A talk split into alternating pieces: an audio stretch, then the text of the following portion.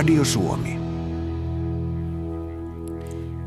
Vihdoinkin yksi suosikkiaiheeni radiossa, NAM. Minä en ymmärrä tätä ryppy- ja juonnehysteriaa oikeastaan ollenkaan. Minä tykkään tietynasteisista juonteista ja rypyistä, eivätkä ne naisesta tee automaattisesti rumaa.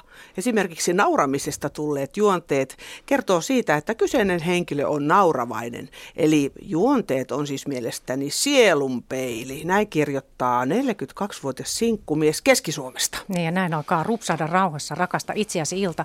Minkälainen kommentti tai tämä viesti oli teidän mielestä, Studio Raati? Äh, totuudenmukainen. Mm-hmm. Hmm. Ihana viesti siis kerta kaikkiaan. Että, ja että mieheltä tuota, ja mie, niin, mutta just mieheltä. Niin, niin, se on yllättävää. Niin. Naiset aina kuvittelee, että, että just, että kauheita, kauheita hirveitä läskiä tässä ja ryppyjä siellä ja täällä. Ja miehet, sä mitä hemmettiä. Ihan, ihanan näköinen no niin. sä oot. Ja uh-huh. mitä se on mitenkään muuta. Niin. Jos Lauri. Joo, siis mun mielestä oli myös ihan tota, loistava, loistava kannanotto tähän niin. keskusteluun. Ja oikein loistava aloitus koska tänään aiheena siis nämä ulkonäköpaineet, ja ne on kyllä aika hurjia nykyään. Kun ajattelee, että ihan parikymppisetkin tytöt, niin ne tuunaa kroppaansa, laittaa silikoneja ja potoksia ja ryppyjä ja kaikkia selmäpusseja pelätään. Kuvissa ei saa näkyä rypyt ja niitä fotosopataan ja kaikkea tällaista. 60-vuotias haluaa näyttää 40 ja siihen rataan, että yritetään näyttää nuoremmalta kuin ollaankaan, vaikka niinhän se on, että me kaikki vanhetaan. Eli voit itse miettiä näitä asioita ja kertoa, että oletko sinä sinut itsesi kanssa, uskallatko näyttää ikäiseltäsi. Soita ihmeessä tänne lähetykseen tai laita sähköpostia tai tekstiviestiä, tässä tulevat ohjeet. Te voitte soittaa numeroon 0203 17600. Siis 0203 17600. Mat, ö, tämä tuota, puhelun hinta on lankapuhelimesta soitettuna 8,21 senttiä per puhelu plus 2 senttiä minuutilta ja matkapuhelimesta 8,21 senttiä per puhelu plus 14,9 senttiä minuutilta. Tekstiviestillä voi myöskin osallistua tähän lähetykseen. Näppäilette seuraavasti ensin RS, välilyönti, teema-ilta, sitten kysymyksenne ja tämä viestinumero on 16149. Siis RS, välilyönti, teema-ilta, kysymyksenne ja puhelinnumero on 16149 ja viestin hinta on 40 senttiä per viesti ja sitten sähköposti pelaa osoitteella radio.suomi.yle.fi. Näin pääsee vaikka millä tavalla osallistumaan. Tänään ollaan siis ihan oikeastikin sellaisia, mitä me ollaan. Ja toivotaan, että saadaan paljon naururyppyjä, ettei ainakaan siitä ole pelkoa. Toivotaan näin ja mietitään, että voiko hyväksyä itsensä sellaisena kuin on ja voiko elämän jäljet näkyä ja miltä tuntuu katsoa itseään peilistä tai valokuvasta. Monethan sanoo, että ihan kauheita, en mä halua nähdä itseäni ollenkaan kuvissa. Näistä puhutaan ja siitä, että, että onko ulkonäköpaineita ja miksi niitä on – sehän ei ole pelkästään semmoinen ulkonäköjuttu, vaan myös hyvin paljon päänsisäinen juttu ja itsetuntoasia. Täällä on hyvä raati paikalla asiantuntijoita. Lähdetään tästä heti liikkeelle, että ketä täällä on paikalla. Niin Inke Rosilo, kulttuurin ja työn moniosaaja. Voitko tarkemmin kertoa, mitä tämä tarkoittaa? No, olen tullut teatterista, eli olen perusammatiltani teatterin ohjaaja ja tehnyt siellä hyvin paljon koulutusta, eli kouluttanut näyttelijöitä ja ohjaajia ja ja erilaisten festivaalien järjestämistä ja muuta.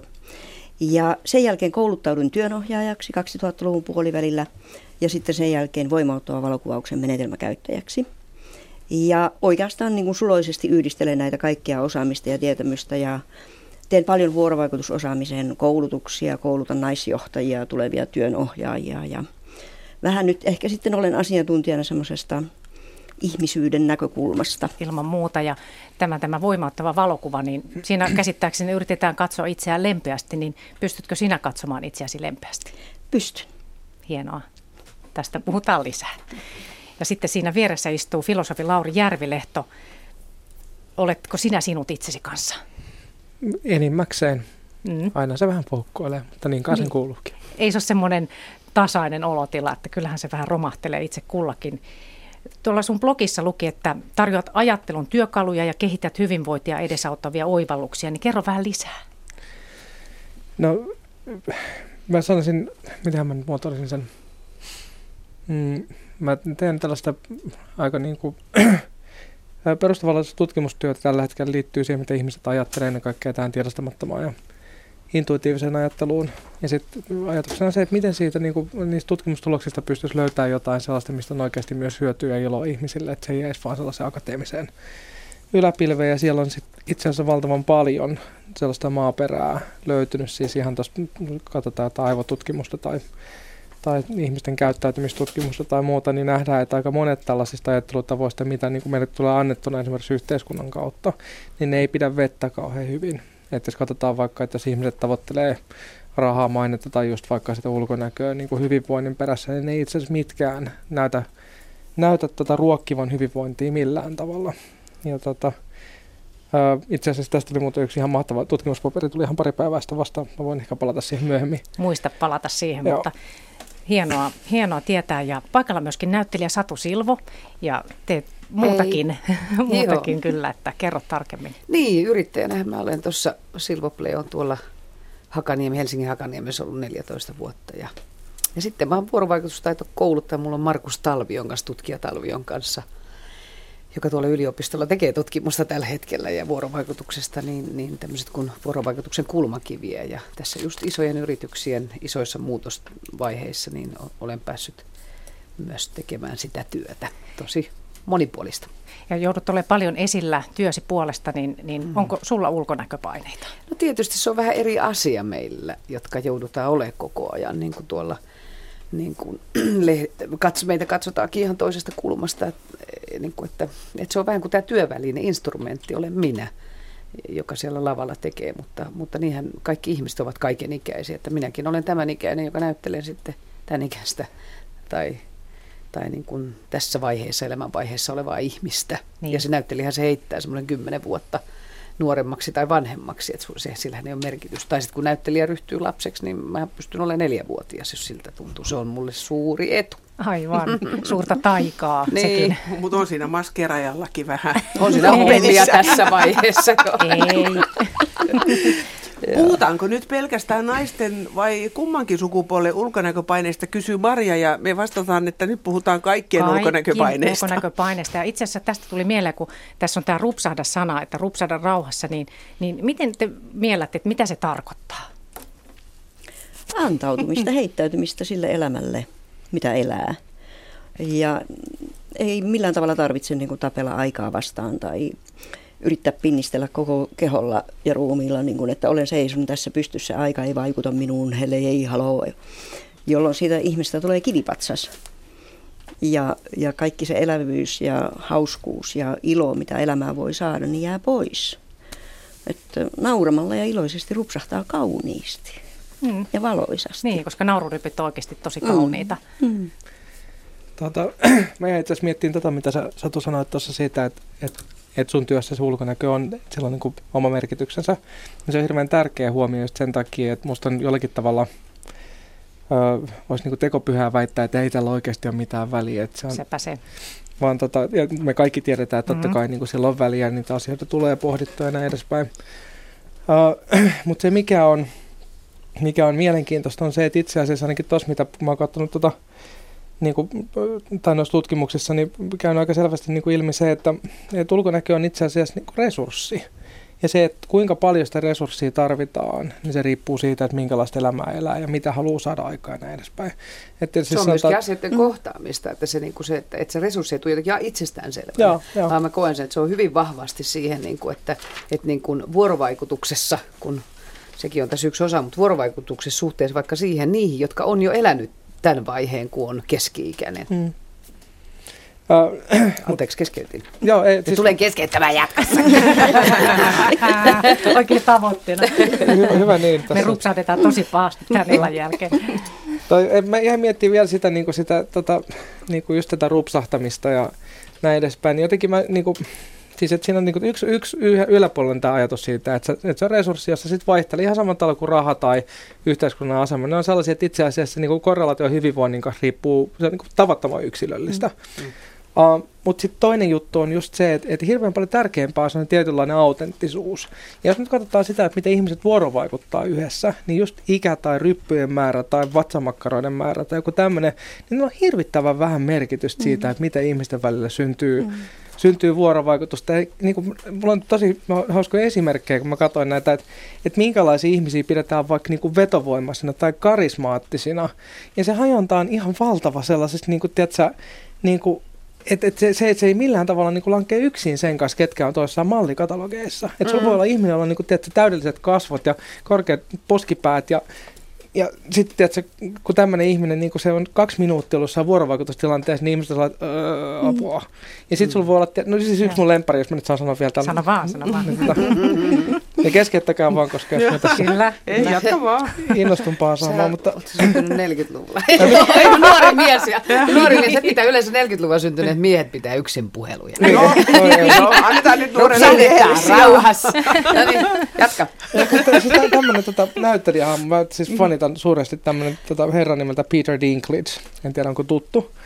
Se esittää tällaisessa Game of Thrones-nimisessä TV-sarjassa just näistä päähenkilöistä, tällaista Tyrion mm. Lannister-nimistä hahmoa. Mm. Ja se on tota, veikeä silleen, että siinä sarjassa niin se, se miestyyppi on tyypillinen, se on ritari-sarja keskiaikaa, tai tällaisen fiktiivisen keskiaikaa.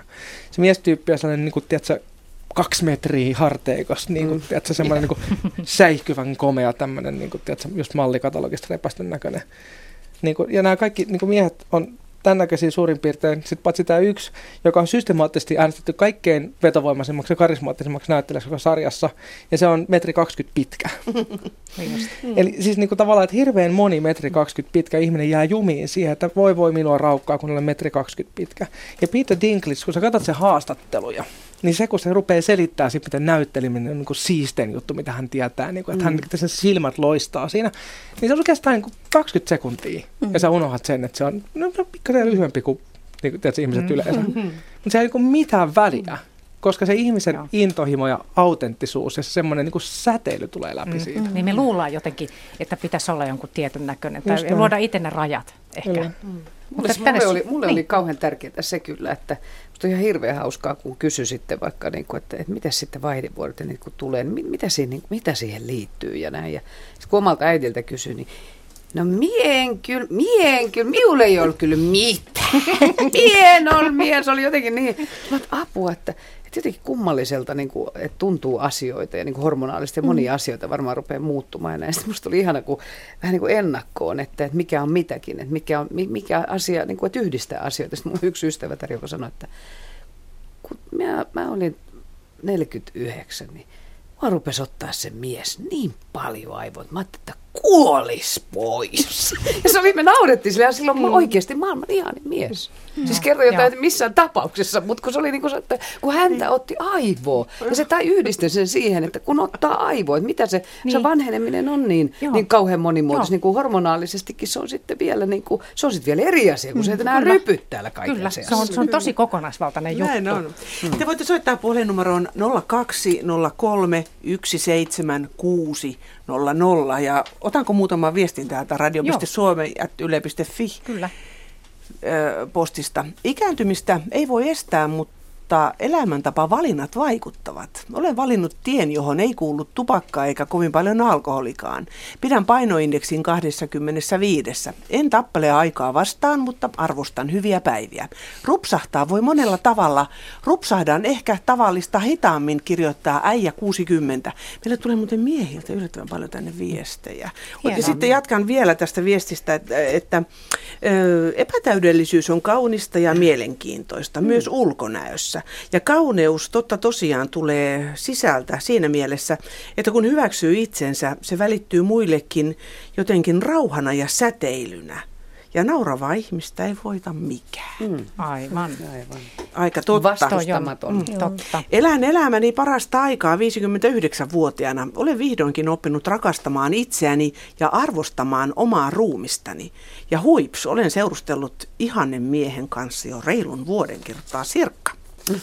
Sirkalle vaan onnea sinne. Minä, että Sirkkaan ja. yhdyn ihan tässä asiassa kyllä. Tosin on vähän enemmän kuin vuosi mennyt. niin. Mutta että hyviä viestejä, niitä saa lähetellä lisää. Mielellään kuullaan näitä. Mutta tuossa tuli myös toi, että rakasta itseäsi, niin, niin ehkä tässä on syytä selventää, että sehän on aika voimakas sana, että rakastaa itseä. Joku voi ajatella, että se on itse rakkautta. Se on itse rakkautta, mutta itse rakkautta hyvässä merkityksessä. Et jotenkin itse rakkaus-sana on vähän kokenut inflaation sillä tavalla, että se käsitetään yleensä niin kuin semmoisena pompöösinä asenteena, että minulle kaikki heti tässä ja nyt ja kenelle ei yhtään mitään muuta. Et mä jotenkin mielelläni ajattelen ehkä enemmän semmoisen itsearvostuksen ja itsensä hyväksymisen jalosta taidosta, joka sitten jollain tavalla niin kuin auttaa meitä ikään kuin katsomaan asioita levollisemmin ja selkeämmin ja ei tarvitse niin kuin ulko, itsensä ulkopuolelta hakea oikeutusta tehdä asioita tai ajatella tietyllä tavalla tai tuntea tiettyjä tunteita. Hmm. Ja mä jotenkin koen sillä tavalla tai mun näkemyksen mukaan, että se olotila, jota me ylläpidetään itsessämme enimmän päivää, et ja ne ajatukset, mitä me ajatellaan, niin ne alkaa heijastua meidän esimerkiksi kehossa, kehon kielessä, kasvoissa, kasvojen lihaksistossa – että jotenkin vuodet sitten vierii ja jos sinä jatkuvasti ajattelet samantyyppisiä ajatuksia, olkoon ne mitä nyt vain, niin se aika piirtää ne hieroglyfit sun kasvoihin. Kartta. Niin, eli mm. sieltä alkaa sitten heijastua se sun ajatusmaailma ulos. Niin, tässä on niin ajatukset ja kroppa on sama, mm. sama Täällä asia. on ihana viesti. Ei minulla 48-vuotiaalla maitotilan emännällä ole paljon ryppyjä. Ruumillinen työ ja navetta-ilma pitävät naaman siloisena. Lehmille kelpaa, kelpaan sellaisena kuin kun olen. No niin. Ja nyt Aivan mennään ihana. Sastamalaan. Marita, hyvää iltaa. No iltaa, iltaa. Mitä sinne kuuluu? No vettä. niin. Entäs tällä rupsahdusrintamalla? No tuota, täällä pysyy kauniina, kun tosiaan vettä, vettä sataa ja on kostea Niin, no semmoinen, ja pimeätä vielä. Semmoinen tietynlainen niin. kauneussadehan on olemassa, semmoinen suihkumainen sade, niin sehän iholle kyllä tekee tosi Eikö hyvää. Eikö se ole Englannistakin niin just, niin kauniita, kun se on sumua. Onko ne? niin, että semmoinen kuulas iho. niin. Joo. No niin, Sä laitoit viestissä muun muassa loppukirjoituksessa, että vanhat naiset ja vahvat naiset ovat ihailtavia, heistä saa paljon voimaa. Tarkennas vähän se. Äh, no, no joo, to, tosiaan olen kohdannut äh, elämäni varrella paljon vahvoja naisia, että jo työelämässä ollessa, niin siellä oli eh, työnantajia sellaisia vahvoja persoonallisuuksia, jotka näyttivät todella kauniilta, koska ne oli viisaita vahvoja naisia. Siis... Että, ja sitten rohkeita, rohkeita naisia eh, on tavannut, että, että tota, se on se kauppaus siellä sisällä, ihmisen sisällä, ei se kyllä siinä niissä rypyissä ole. Tuosta tulee mm. mieleen just tämä, että sinut itsensä kanssa ja tommosia, niin kuin, että olla rohkeita, niin on varaa olla rohkea. Mm. Mm-hmm. Ja, ja sitten mitä mä nyt sinne teille lähetin jotain viestiä, niin, niin tosiaan on itse törmännyt tähän, että, että menin muun muassa pankkiin, niin sitten ää, ihmetellään, ai niin, että niin sun ikäisellä ei varmaan, niin kuin semmoinen asenne, että et varmaan osaa käyttää tietokonetta, eikä sulla varmaan olekaan tietokonetta. Ja, ja onko se tietokone tekisi ihmisistä jotain niin kuin, mm semmoista arvokkaampaa. Sitten kun sanoo, että on tietokone, niin ai jaa, sulla on tietokone, että joo, että se, sekö se nyt sitten on? Niin. niin. Se on, määrittelee ihmisen. Miten sä, niin, Mari, Mari miten, on miten, tietokone. Miten sä Mari ajattelet, mitä, mitä sä tarkoitat rohkeus? Mikä, mitä sulle on rohkeutta, kun sanoit, että ihailet ja arvostat? Mikä, minkälainen no, nainen on rohkea sun mielestä? No No se, että pärjää tosiaan mie- miestenkin kanssa sillä tavalla, että ei jää toiseksi, kun joku yrittää latistaa. Mm. että on rohkea sanoa mielipiteensä ja, ja kyllä, kyllä sitä tarvitaan. Viimeksi mä tarvittiin tänä kesänä sitä rohkeutta, kun mulla oli täällä tontilla, niin oli vähän rakennusporukkaa ja, ja sitten sitten tulisi muun muassa sellainen tilanne, että rakennus mies kysyi multa, että laitetaanko nämä kulmat jiiriin vai annetaanko olla tuolla suorassa vaan. Mies sanoi, että laita jiiriin vaan, että se on parempi niin. Ja ne kokeili, että osaanko, tiedänkö mitä mitään. Joo, olla jotain niin. mieltä. Se on tämmöinen oma vastuullisuus selvästi, mm. niin kuin, että mm. sen perään. Niin, että pitää olla ja rohkeutta tarttua kaikenlaiseen työhön, että minusta työ on se, se että se pitää naisen ja niin kuin miehenkin kunnossa. Siis esimerkiksi mä oon täällä tontilla, joudun aina moottorisehan kanssa ja, ja mm. kans, ottaa selvää, että miten niiden kanssa pärjää. Ja kysyä neuvoa ja kaikkea, että se, että tarttuu kaikenlaiseen työhön, niin se on sitä rohkeutta myös. Niin. Mm. Sulla on oikea mm. asenne. Niin ja se tuo susta rikkautta mm. elämää kaiken lailla. Siinä niin, niin että ei paljon. saa jäädä mökkiin, mökkiin niin surematta, mä oon nyt surkea täällä. Ja, Joo. Hyvä. Että sillä tavalla rohke, rohkeasti vaan päivä kerrallaan. Että en mä mikään asiantuntija sillä lailla ole, mutta nämä on niitä, mitä on 40 vuoden aikana tuo työelämässäkin oppinut. Ja vanhoja naisia on tavannut ja miehiäkin tosi ihania työn puitteissa. Todella ihania löy- äh, persoonallisuuksia. Että ei se ikä niinkään pelota se, eikä rypyt, mutta pelottaa tietenkin sairaudet ja semmoinen, että jäisi niin toimettomaksi, että ei pystyisi enää mihinkään. Mm, niin, vanhen, niin. Kyllä ylipäätään. jokaisesta terveestä päivästä saa olla kiitollinen tietysti. Mm. Että se, mm. siitä nauttii, pystyy tekemään kaikkea mm. ja, ja tota, osallistua kaikkea ja, ja tota, ei ajattele mitään semmoisia ryppyjä eikä mitään. niin. Just näin. Hyvä, hei, kiitos oikein paljon ja, ja hyvät illanjatkot sinne Sastamalaan. Samoin teille. Kiitos, hei. hei. Ja seuraava soittaa langalla jo Kirsti soittaa meille Pertumaalta, vai Kirsti Onerva, niin kuin se oli? Hyvä. Kirsti Onerva, joo. Terve, terve. Terve. Tämä tuli oikein hyvää aikaa tämä ohjelma, kun mä tänään olen miettinyt pitkään, että miten, miten voi olla nainen kaunis 91-vuotiaana. Siis ihan, siis se herttaisuus ja, ja se levollisuus ja viisaat silmät ja kun kävin istumassa jonkun aikaa. Missä mm. sä oot tavannut tällaisen henkilön? Mitä? Missä olet tavannut tällaisen henkilön? No, hän on niin kuin sukulaisen sukulainen, että aina silloin tällöin käyn, mutta aina kun mä oon hänen luonaan, niin mä katson hänen kasvoja.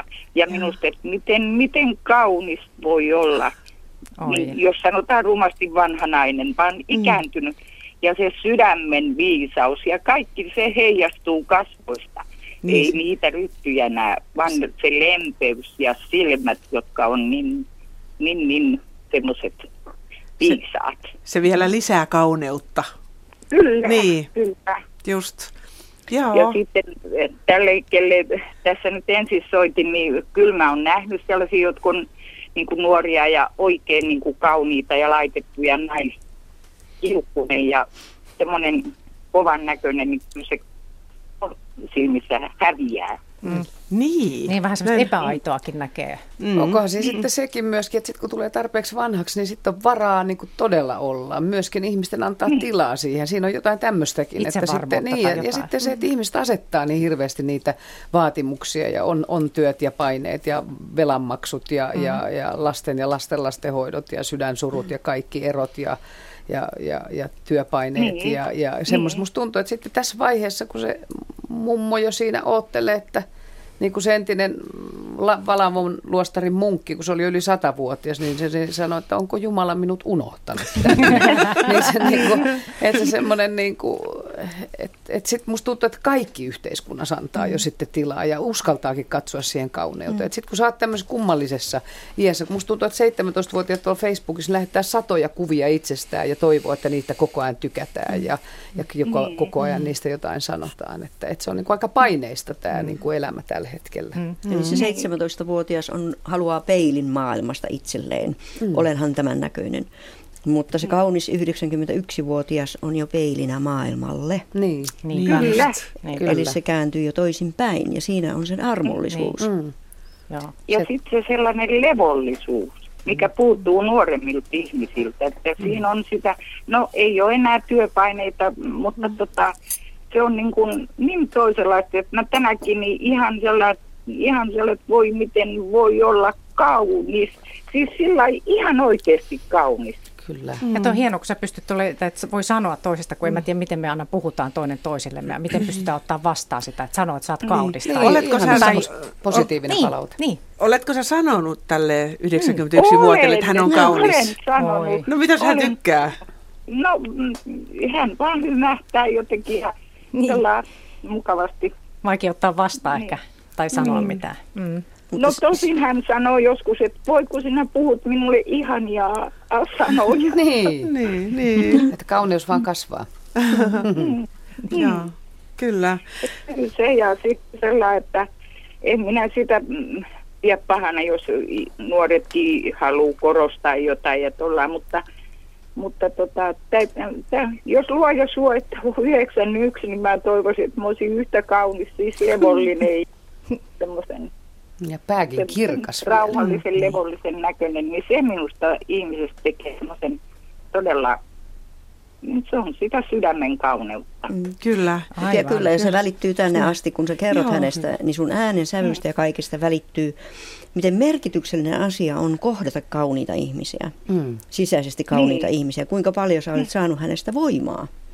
Niin se huokuu Ihan tänne asti, kyllä, että kyllä. Joo. varmasti meidän jokaisen silmissä Joo. täällä on myöskin nyt semmoinen mummeli. Kyllä. Ää, tota, Hy- hymyrypyt Joo, joo, kyllä, kyllä.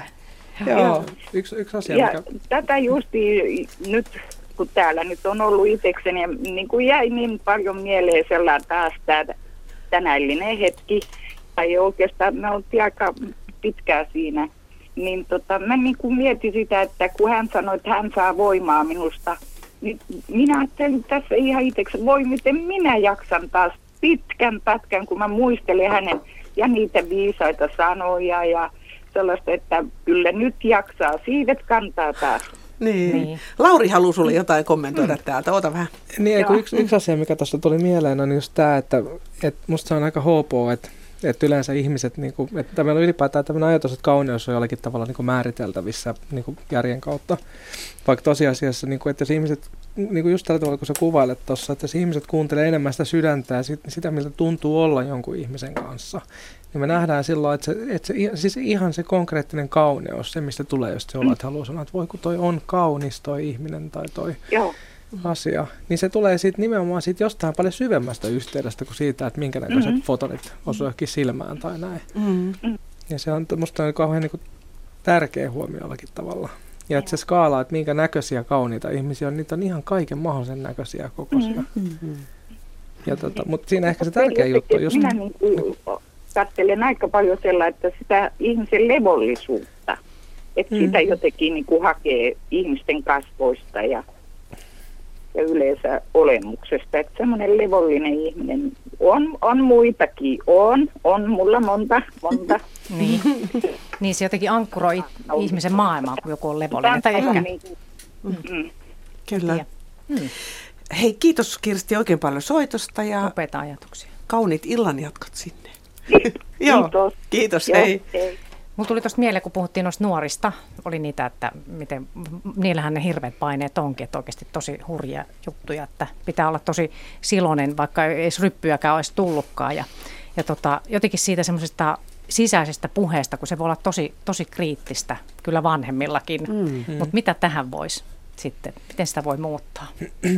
Tota, yksi, mikä mulle tuli tuossa ihan alussa mieleen, oli tämä just kun puhuttiin äsken, kun te puhutte tästä itsensä rakastamisesta, Mm. niin se, että rakasta itseäsi on kauhean kaunis ja tärkeä ajatus, mutta ainakin mun kokemus, mm, sekä oma kokemus, että sitten kun katsotaan taas, niin kuin, että mitä kaikke, mihin kaikki on törmännyt, niin on se, että se on aika paljon helpommin sanottu kuin tehty. Kyllä.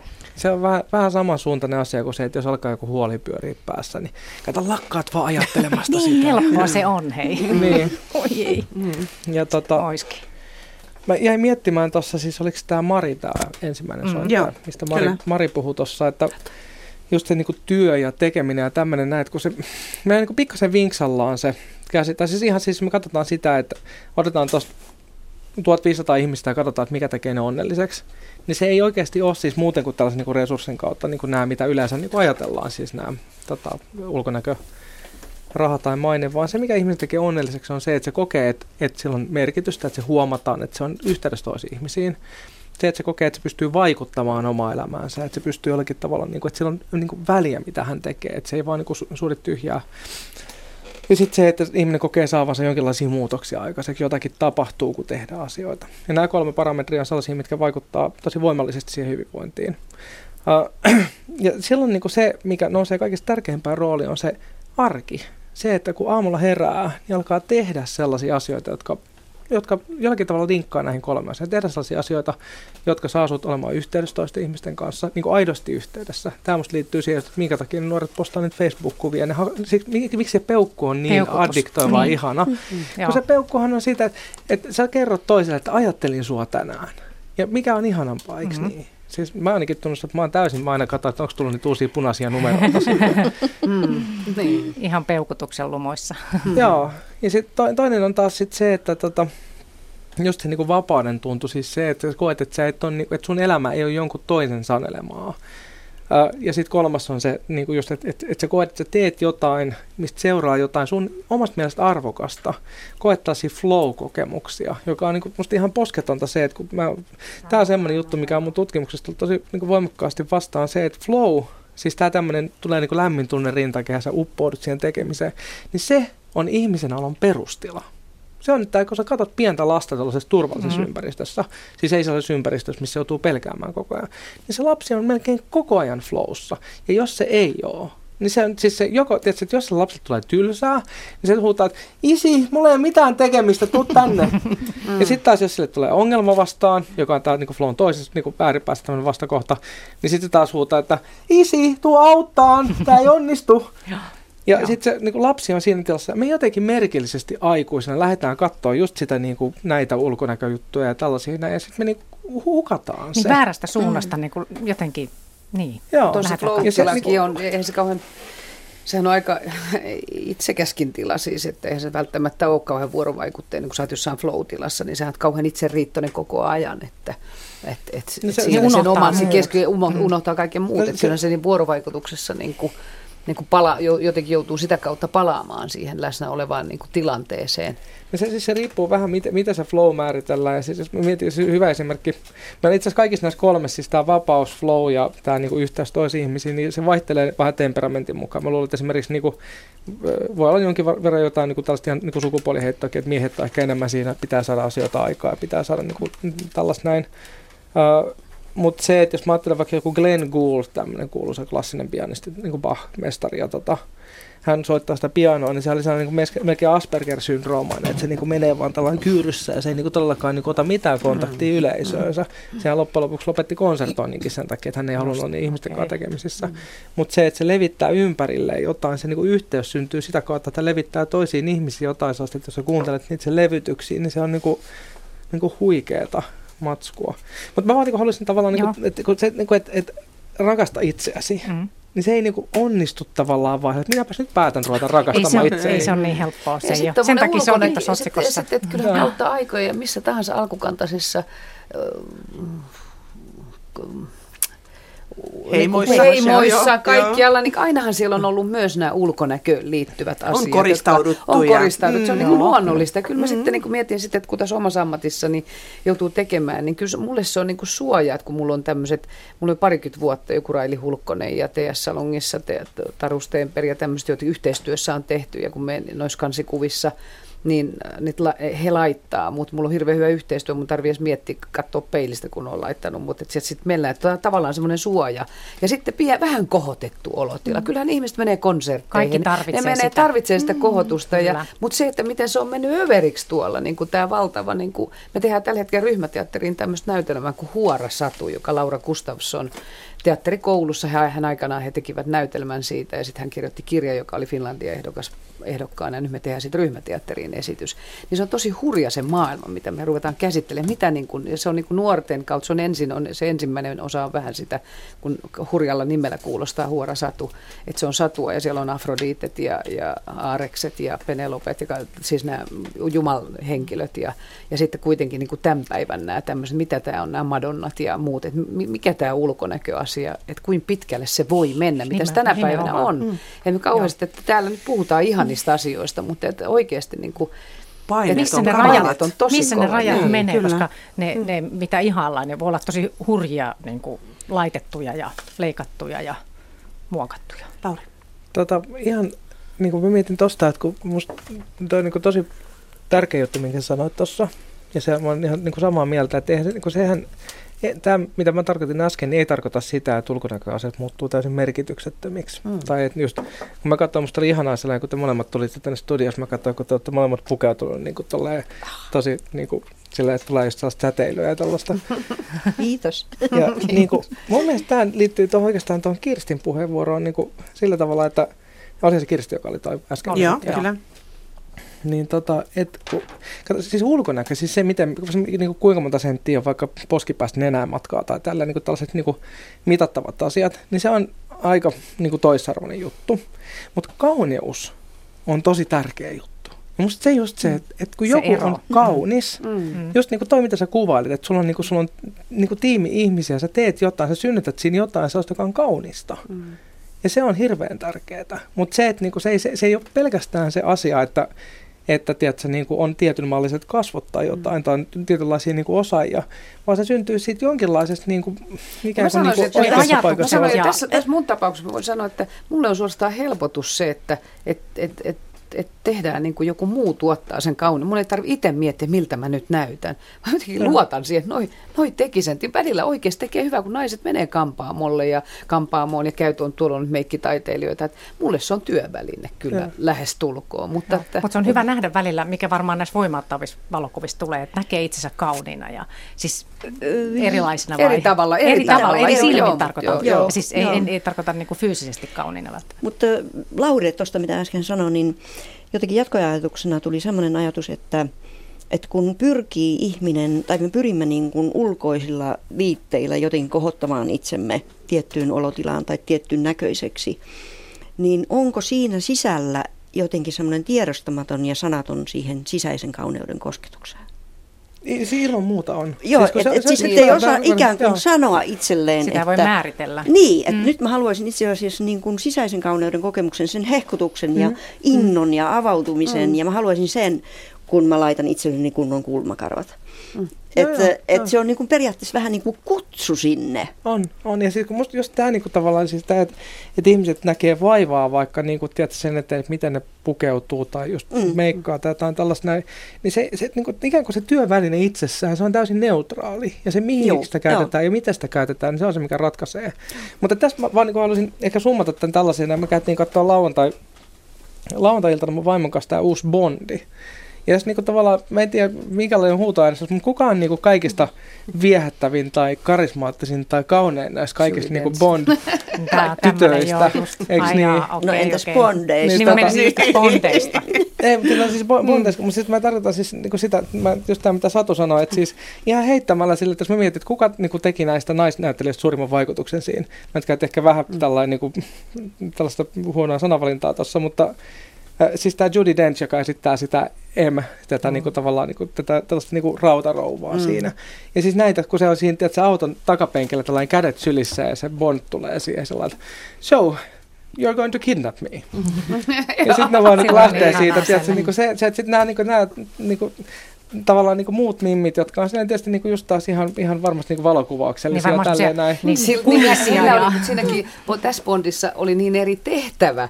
Musta tässä, tämä oli niin hurmaava oikeasti. Tämä tietysti nyt kun on, olemme molemmat Bondin kanssa viisikymppisiä, niin tämä oli tällainen viisikymppis Bond, tällainen kunnianosoitus Bondille koko, koko leffa tänä vuonna, niin se viehätti mua erityisesti. Mutta miten makea hetki siinä leffassa oli se, kun luultiin, että tai niin kuin, totta kai kukaan, kukaan ei usko sieltä Bond on kuollut, mm. vaan niin kuin sen kaikkien niin kuin ampumisen jälkeen, mm. kun se joutuu sinne veden syövereihin ja sitten se herää semmoisena krapulaisena jostain niin keski-ikäinen mies, että mä en todellakaan enää jatka. Todellisuus iskee.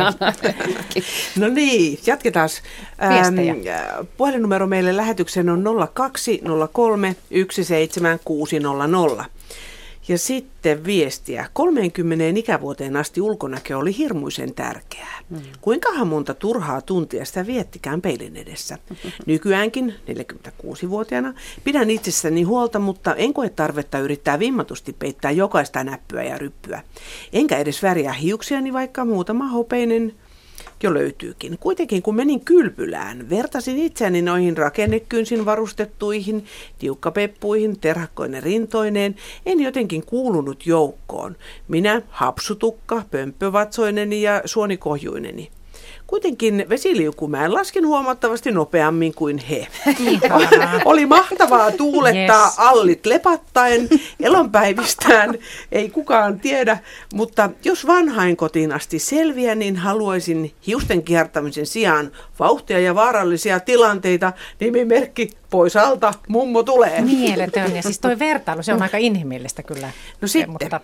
pidän itseäni vähemmän kauniina tai en ole lainkaan kaunis. Tuli mieleeni, että kun tähän naamaan tulee vielä rypyt, niin se on liikaa. Teetin kauneusleikkauksen, joka on minusta väärä nimi sille. Paremminkin se on ryppyjen poistoleikkaus. Teetin sen ainoastaan itseäni varten, en ketään muita ajatellen. Kyllä se itsetuntoa nosti, mutta tänä päivänä haluaisin edes muutaman rypyn. Niitä ei varmaan saa mistään. En kyllä näe kauneutta oikein ryppyisessä ihmisessä – hyvä, että jotkut näkevät. Toivottavasti minäkin tulen sen joskus näkemään. Mm. Ajatellaan niin erilaisesti kyllä. Että... Mm. Otetaan vielä yksi tästä. Ahneus rumentaa. Mm-hmm. niin hienoja hoitoja, pakkeleita, kauneuskirurgiaa, rasvaimua ja laihdutusleikkauksia ei ole olemassakaan, että niillä saisi ahneuden rumentamaan vaikutuksen pois ihmisestä. Katsokaa tarkemmin ympärillenne. Ne, joilla on enemmän kuin tarpeeksi ja jotka eivät ole siitä valmiita yhteiseen hyvinvointiin antamaan, näyttävät suoraan sanottuna rumilta. Ihmisen sisältä näkyy se, mitä hän on. Konkreettisesti empaattinen ihminen on yleensä fiksun ja hyvän näköinen. Aito hyvyys kaunistaa todella upeasti. Mm. Niin se voi olla rohkeita olla empaattinen ja, ja siis sillä tavalla, ja että enemmän kuin kova. Ja sitten jotenkin se, että myöskin tämä, tämmöisessä kasvavassa yhteiskunnassa halutaan koko ajan olla suurempia, isompia yritykset. Niin kuin tuossa kun on käynyt, olen käynyt noissa yrityksissä, niin miten hirveä paine se on, että koko ajan pitäisi kasvaa, kaunistua, olla niin kuin ihmeellisempiä ja suurempia ja mahtavampia. Niin sekin liittyy varmaan, jotenkin tämä yhdistyy tähän ulkonäköasiaan. Mm. Kun se, että, että vähemmän on enemmän. Että sen asian viljeleminen, Joo. se, että, että yhteiskunta, maapallo on ihan hirvittävän kovilla tällä hetkellä. Niin kuin mm. sitä niin kuin viljellä sitä, että, että on vähemmän, on enemmän.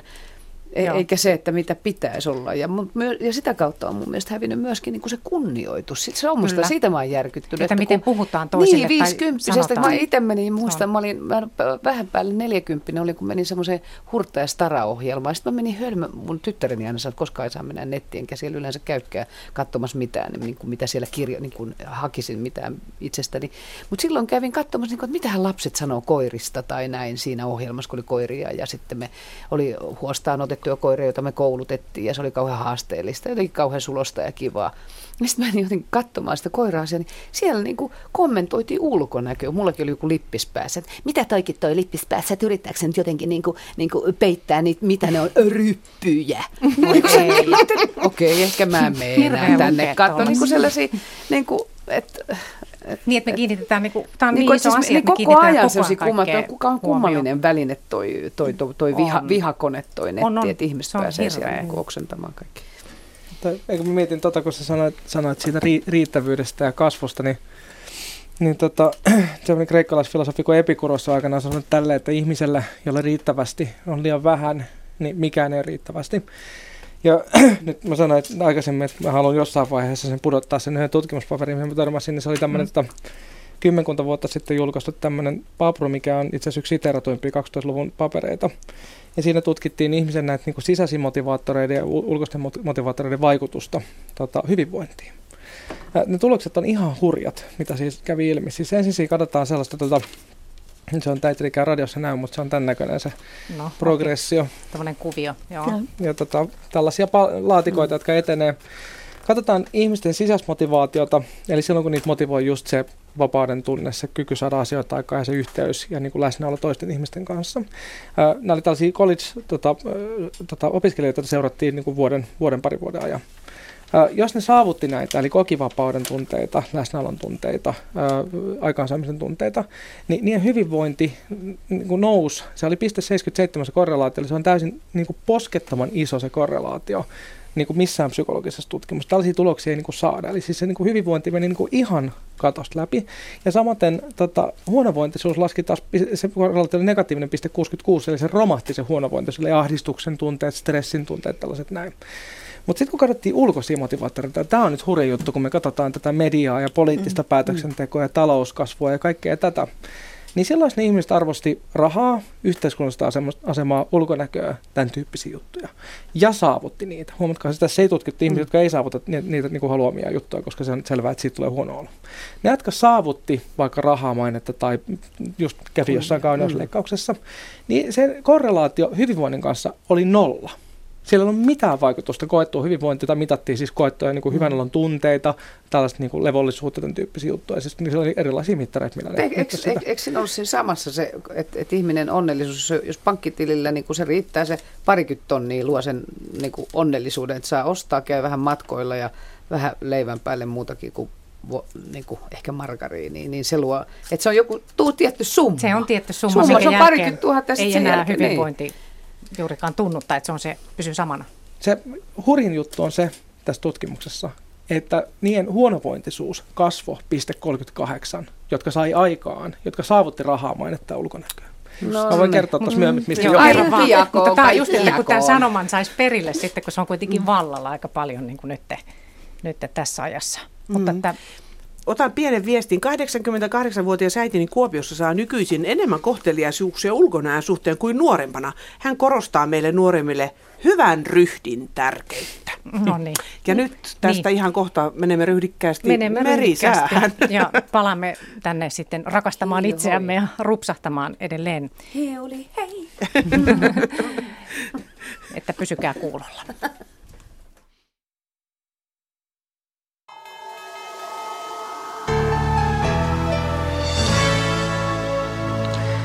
Kello on 18.50. Nyt on merisäätietojen aika ja aluksi kovan tuulen varoituksia. Merenkurkku ja perämeri.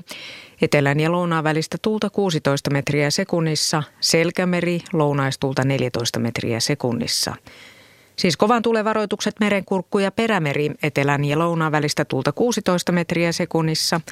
Selkämeri lounaistulta 14 metriä sekunnissa. Suomen eteläpuolella on korkeapaine ja matalapaineen alue ulottuu Brittein saarilta Norjan merelle. Suomessa jatkuu lounainen ilmavirtaus. Odotettavissa huomisiltaan asti Suomenlahti, Pohjois-Itämeri, Ahvenanmeri ja Saaristomeri heikkenevää lounaistulta yöstä alkaen 8-12 metriä sekunnissa, paikoin vesisadetta tai utua. Selkämeri lounaistulta 10-14 metriä sekunnissa, paikoin vesisadetta tai utua. Merenkurku ja perämeri voimistuvaa etelän ja lounaan välistä tuulta yöllä 10-14 metriä sekunnissa, iltapäivällä 12-16 metriä sekunnissa, paikoin vesisadetta tai utua. Ja vielä Saimaa lounaan puoleista tuulta 4-8 metriä sekunnissa, paikoin vesisadetta tai utua. Odotettavissa keskiviikkoillasta torstai-iltaan Suomenlahti, Pohjois-Itämeri, Ahvenanmeri, Saaristomeri ja Selkämeren eteläosa, etelätuulta alle 14 metriä sekunnissa. Selkämeren pohjoisosa, merenkurkku ja perämeri, heikkenevää lounaistuulta, yöllä kovan tuulen todennäköisyys 40 prosenttia. Ja päivällä etelätuulta alle 14 metriä sekunnissa. Ja säätietoja rannikkoasemilta tänään kello 17 Haapasaaressa lämpötila 6 astetta, tuuli lounaasta 11 metriä sekunnissa, pilvistä ja näkyvyys 18 kilometriä. Kotkarankki 7, Etelä-Lounas 11, Orrengrund 7, Lounas 12, Emäsalo 7, Etelä-Lounas 14, Kalbodagrund 6, etelä-lounas 14. Eestiluoto, tuuli etelä-lounasta 12 metriä sekunnissa. Harmaja 7, lounas 14, pilvistä 17, Mäkiluoto 7, etelä-lounas 15, Bugashar 7, länsi-lounas 14, pilvistä 16 kilometriä. Jussarö 8, lounas 11, pilvistä 13 kilometriä. Hanko Tulliniemi 8, länsi-lounas 13, Russarö 8, länsi-lounas 13. Venö 8, lounas 11, Yttö 8, länsi-lounas 14, pilvistä 16. Buxar 7, lounas 10, Ristna 8, lounas 9, Utua 8 kilometriä. Kotska, Kotska Sandön 7, lounas 7, Utua 6 kilometriä, Rajakari 8, lounas 9, Fagerholm 8, lounas 9, Kymlinge 6, Etelä-lounas 8, Tihkusadetta 23. Nyham 7, lounas 11, 17 kilometriä, Märket 7, etelä-lounas 9, Isokari 6, etelä-lounas 9, pilvistä 30. Kylmäpihlaja 6, etelä-lounas 13, heikkoa vesisadetta ja näkyvyys 12 kilometriä. Tahkoluoto 6, etelä-lounas 13, pilvistä 15, Kristinan kaupunki Karhusaari 6, lounas 14. Bredshäret 5, lounas 12, Strömingsbodan 6, lounas 13, Valassaaret 5, lounas 7, Kallan 5, etelä-lounas 8, Tankar 4, etelä 6, vesikuuroja 5 kilometriä. Ulkokalla 5, etelä 9, Nahkianen 4, etelä 8, Raahe 4, etelä 6, 35 kilometriä.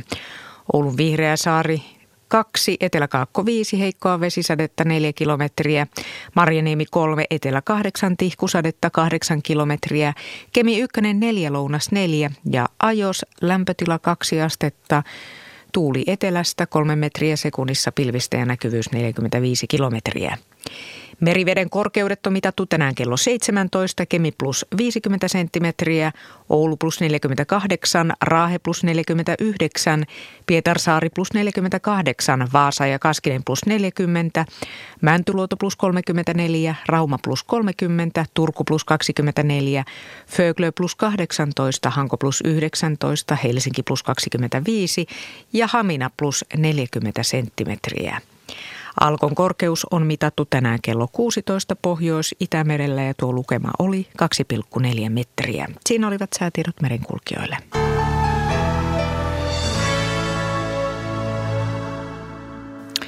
Ja tästä jatkaa sitten Rupsaada rauhassa rakasta itseäsi ilta. Toimittajina ovat Minna Korhonen ja Jaana Selin. Ilta jatkuu paljon ajatuksia liittyen siihen, että onko ulkonäköpaineita ja miltä pitäisi näyttää ja uskaltaako näyttää sen ikäiseltä kuin on. Kaikkea tällaista tänne voi soitella ja kertoa asioita ja yhteystietojakin tässä kerrotaan, mutta Laurilla jäi asia kesken tässä juuri kun tuli nämä säätiedot tästä tutkimuksesta. Joo, eli kyse oli siis tästä sisäisen ja ulkoisen motivaation suhteesta hyvinvointiin. Ja tosiaan tämä on niin kuin hyvin vankasti on pystytty osoittamaan se, että tosiaan sisäisesti motivoidut, eli tämmöinen kyky vaikuttaa näin edespäin, niin tota, korreloi voimakkaasti hyvinvoinnin kanssa ja ulkoinen motivaatio taas puolestaan ei aiheuta millään tavalla niin hyvä olon tunteita. Päinvastoin, kun ihmisellä on, ihmiset motivoi rahaa, maine tai ulkonäkö, ja se saavuttaa rahaa, maine ja ulkonäköön liittyviä tavoitteita, niin se lisää sen huonovointisuutta merkittävästi. Ja nyt se syy tähän on itse asiassa aika simppeli. Se aluksi tietysti aika arkijärjen vastannut, koska me ruvetaan katsoa, että minkälaisia mekanismeja meillä on tuolla, niin se johtuu yksinkertaisesti siitä, että kun sanotaan, että jos sulla on vaikka tavoitteena saavuttaa 100 tonnia vuositulot, no sä pääset siihen pisteeseen, niin seuraavaksi sun pitää saavuttaa 200 tonnia tai vaikka 500 tonnia. Ja joka ikisellä etapilla, minkä sä saavutat, niin se seuraava aste on aina vaikeampi saavuttaa joka tarkoittaa että aina kun sä saavutat jonkun, käyt, saavutat 100 tonnia, saat jonkun ylennyksen, ää, käyt kauneusleikkauksessa, niin sä keksit heti kymmenen uutta asiaa, mitä pitää sen jälkeen saavuttaa. Ja joka kerta se muuttuu vaikeammaksi, kun se on vaikeampaa, niin se lisää stressiä ja se lisää suoraan huonopointisuutta. Kun sitten taas me palataan siihen sisäisen motivaatioon, että miksi ihmeessä vapaus ja se aikaansaaminen, se yhteys sitten on niin voimallisia. Niin musta tämä on itse asiassa tota, tämmöinen tota, Bob Dylan on kiteyttänyt semmoista aika hyvin näin, että me mietitään, niin kuin puhutaan kauheasti menestyjistä ja lehdet kirjoittaa kaiken maailman raha, tai niin varakkaista ihmisistä ja näin edespäin, niin Bob Dylan on todennut kerran tällä tavalla, että hän kysyttiin, että minkälainen, kun hän on niin menestynyt muusikko, ja sitten hän niin sanoi, että menestyy, että, niin, että kyllä, kyllä mäkin koen, että mä oon menestynyt. Että mun mielestä menestynyt ihminen, tai Bob Dylan sanoi, että, että menestynyt ihminen on semmoinen, joka herää aamulla ja menee illalla nukkumaan. Niin. Ja Joo, tota, siinä on... välissä tekee niitä asioita, mitä se oikeasti haluaa tehdä. Niin ja tämä tuli mieleen tästä tämä decrowth-liike tämmöinen, että hyvinvointia ilman, tai siis hyvinvointia ilman talouskasvua, niin siinä on vähän tämä sama, että mitä enemmän tavoittelee, niin sen vähemmän sulla aikaa jos haluaa ne pari, siis, kolme autoa perheeseen ja aina isompaa, siis isompaa. Hyvinvointi ja talouskasvuhan ei ole varsinaisesti ristiriidassa keskenään. Ei. Eli tässä on taas niin kuin sama juttu, kun siinä aikaisemmin puhuttiin siitä, että tämä rahamainen ja ulkonäkö on tärkeitä resursseja. Että jos sä teet just vaikka näyttelijän työtä tai oot, niin kuin, joudut työn puolesta olemaan niin kuin julkisuudesta tai näin, niin silloin nämä on tärkeitä resursseja. Ja ne liittyy siihen, että sä saat tehdä sellaisia asioita, jotka on oikeasti arvokkaita. Mutta kun se kaikki lähtee siitä arvokkuudesta, ja sitten sen jälkeen, niin kuin, että, että meillä on niin kuin, tavallaan takaperäinen yhteiskunta, että ensin me mietitään, että miten me saadaan talous kasvamaan, ja sitten me mietitään, että mitä kaikkea me haluttaisiin tehdä, mutta sitten meillä on niin kiire kasvattaa sitä taloutta, muuta. että me ei ehditä enää miettiä, se, mitä me halutaan se tehdä. Se on ristiriitasta. Tästä riittäisi paljon puhetta, mutta on, mm. otetaanko joku viesti? Joo, ja puhelinnumero lähetykseen on 0203 17600. Ja täällä tuota Markku kirjoittaa meille, että kopoti kop, mitäs luulette miehessä tuntuvan, kun tanssiparketilla daamit sanovat iäkseni noin 45. Oikeasti olen 57 vuotta vanha. Hmm. Hmm. Geenit voi olla niin hyvät, että voi olla niin, niin tuntuu, että mie, musta tuntuu, että miehet rupsahtaa, jotenkin on, miehet rupsahtaa jotenkin paremmin kuin naiset. Eri tai tavalla. Usein, eri Joo. tavalla. Jotenkin Joo. tuntuu, että niin ja usein sanotaan, että mies on charmantti, kun se on harmaantunut. niin, niin. Joo, joo, se on niinku mm. jotenkin hassua. Että et, et, tota, et mä mietin mm. just noita jotain kauneusleikkauksia. Nythän on kauheasti edistytty siinä, että, että esimerkiksi naisillekin on hoitoja, jotka on niin kuin tämmöisiä veitsettömiä, että tulee vähän semmoinen niin kuin kohonneempi olo, että – et mäkin niin kuin vahingossa jouduin esimerkiksi tämmöiseen, kun Iho-akatemia meni hoitaa tämmöistä rosakkia, niin, niin siellä mä tutustuin semmoinen, oli kauhean tärkeää, että on joku luotettava paikka, jossa voi ottaa niin kuin kauneudenhoitoa, kun ihmistä kysytään, että olenko, onko minulle, minulle tehty kauneusleikka, niin voi mm-hmm. nyt radiossa sanoa, että ei ole tehty, että kyllä mun tuo elävä ravinto ja, ja, ja juice presso pirtelet ynnä muut ynnä muut, niin tekee kyllä ihan tehtävänsä. Mm. Mutta se on varma, että tästä aiheesta kyllä riittää puhuttavaa tästä ulkonäköpaineista ja, ja, ja siitä, että miten voi itse tuntua kohottaa ja keskittyä enemmän siihen sisäiseen hyvinvointiin. Mutta nyt kuunnellaan uutisia ja urheilua ja sitten jatketaan.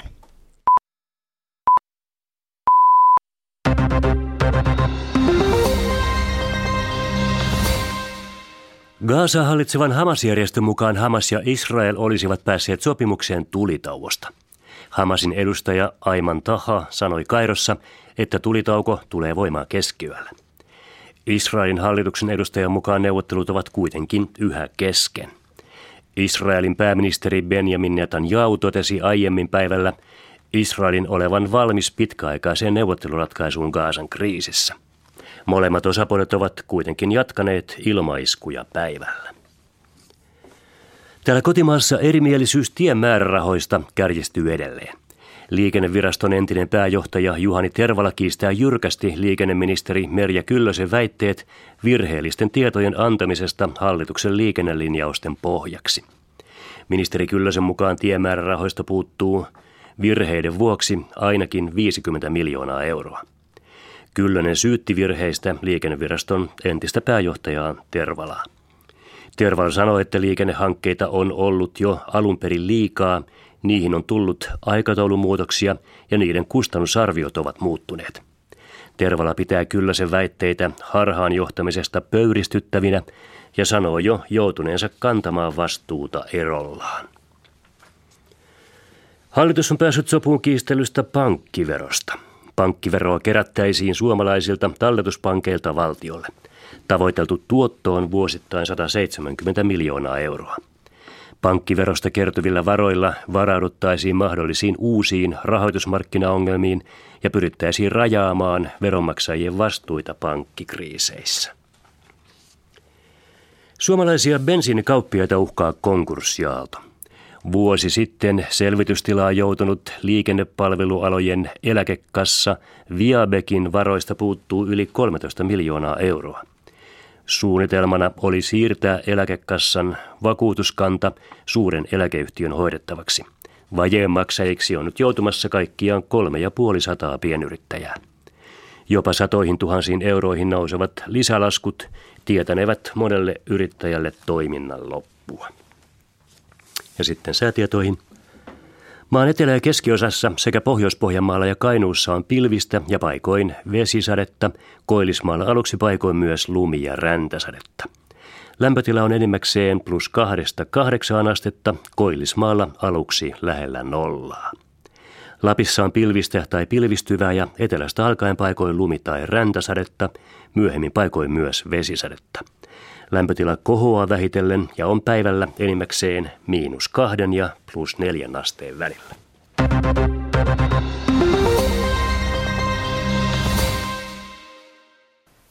Nyt Urheiluradio toimittajana on Jouko Vuolle.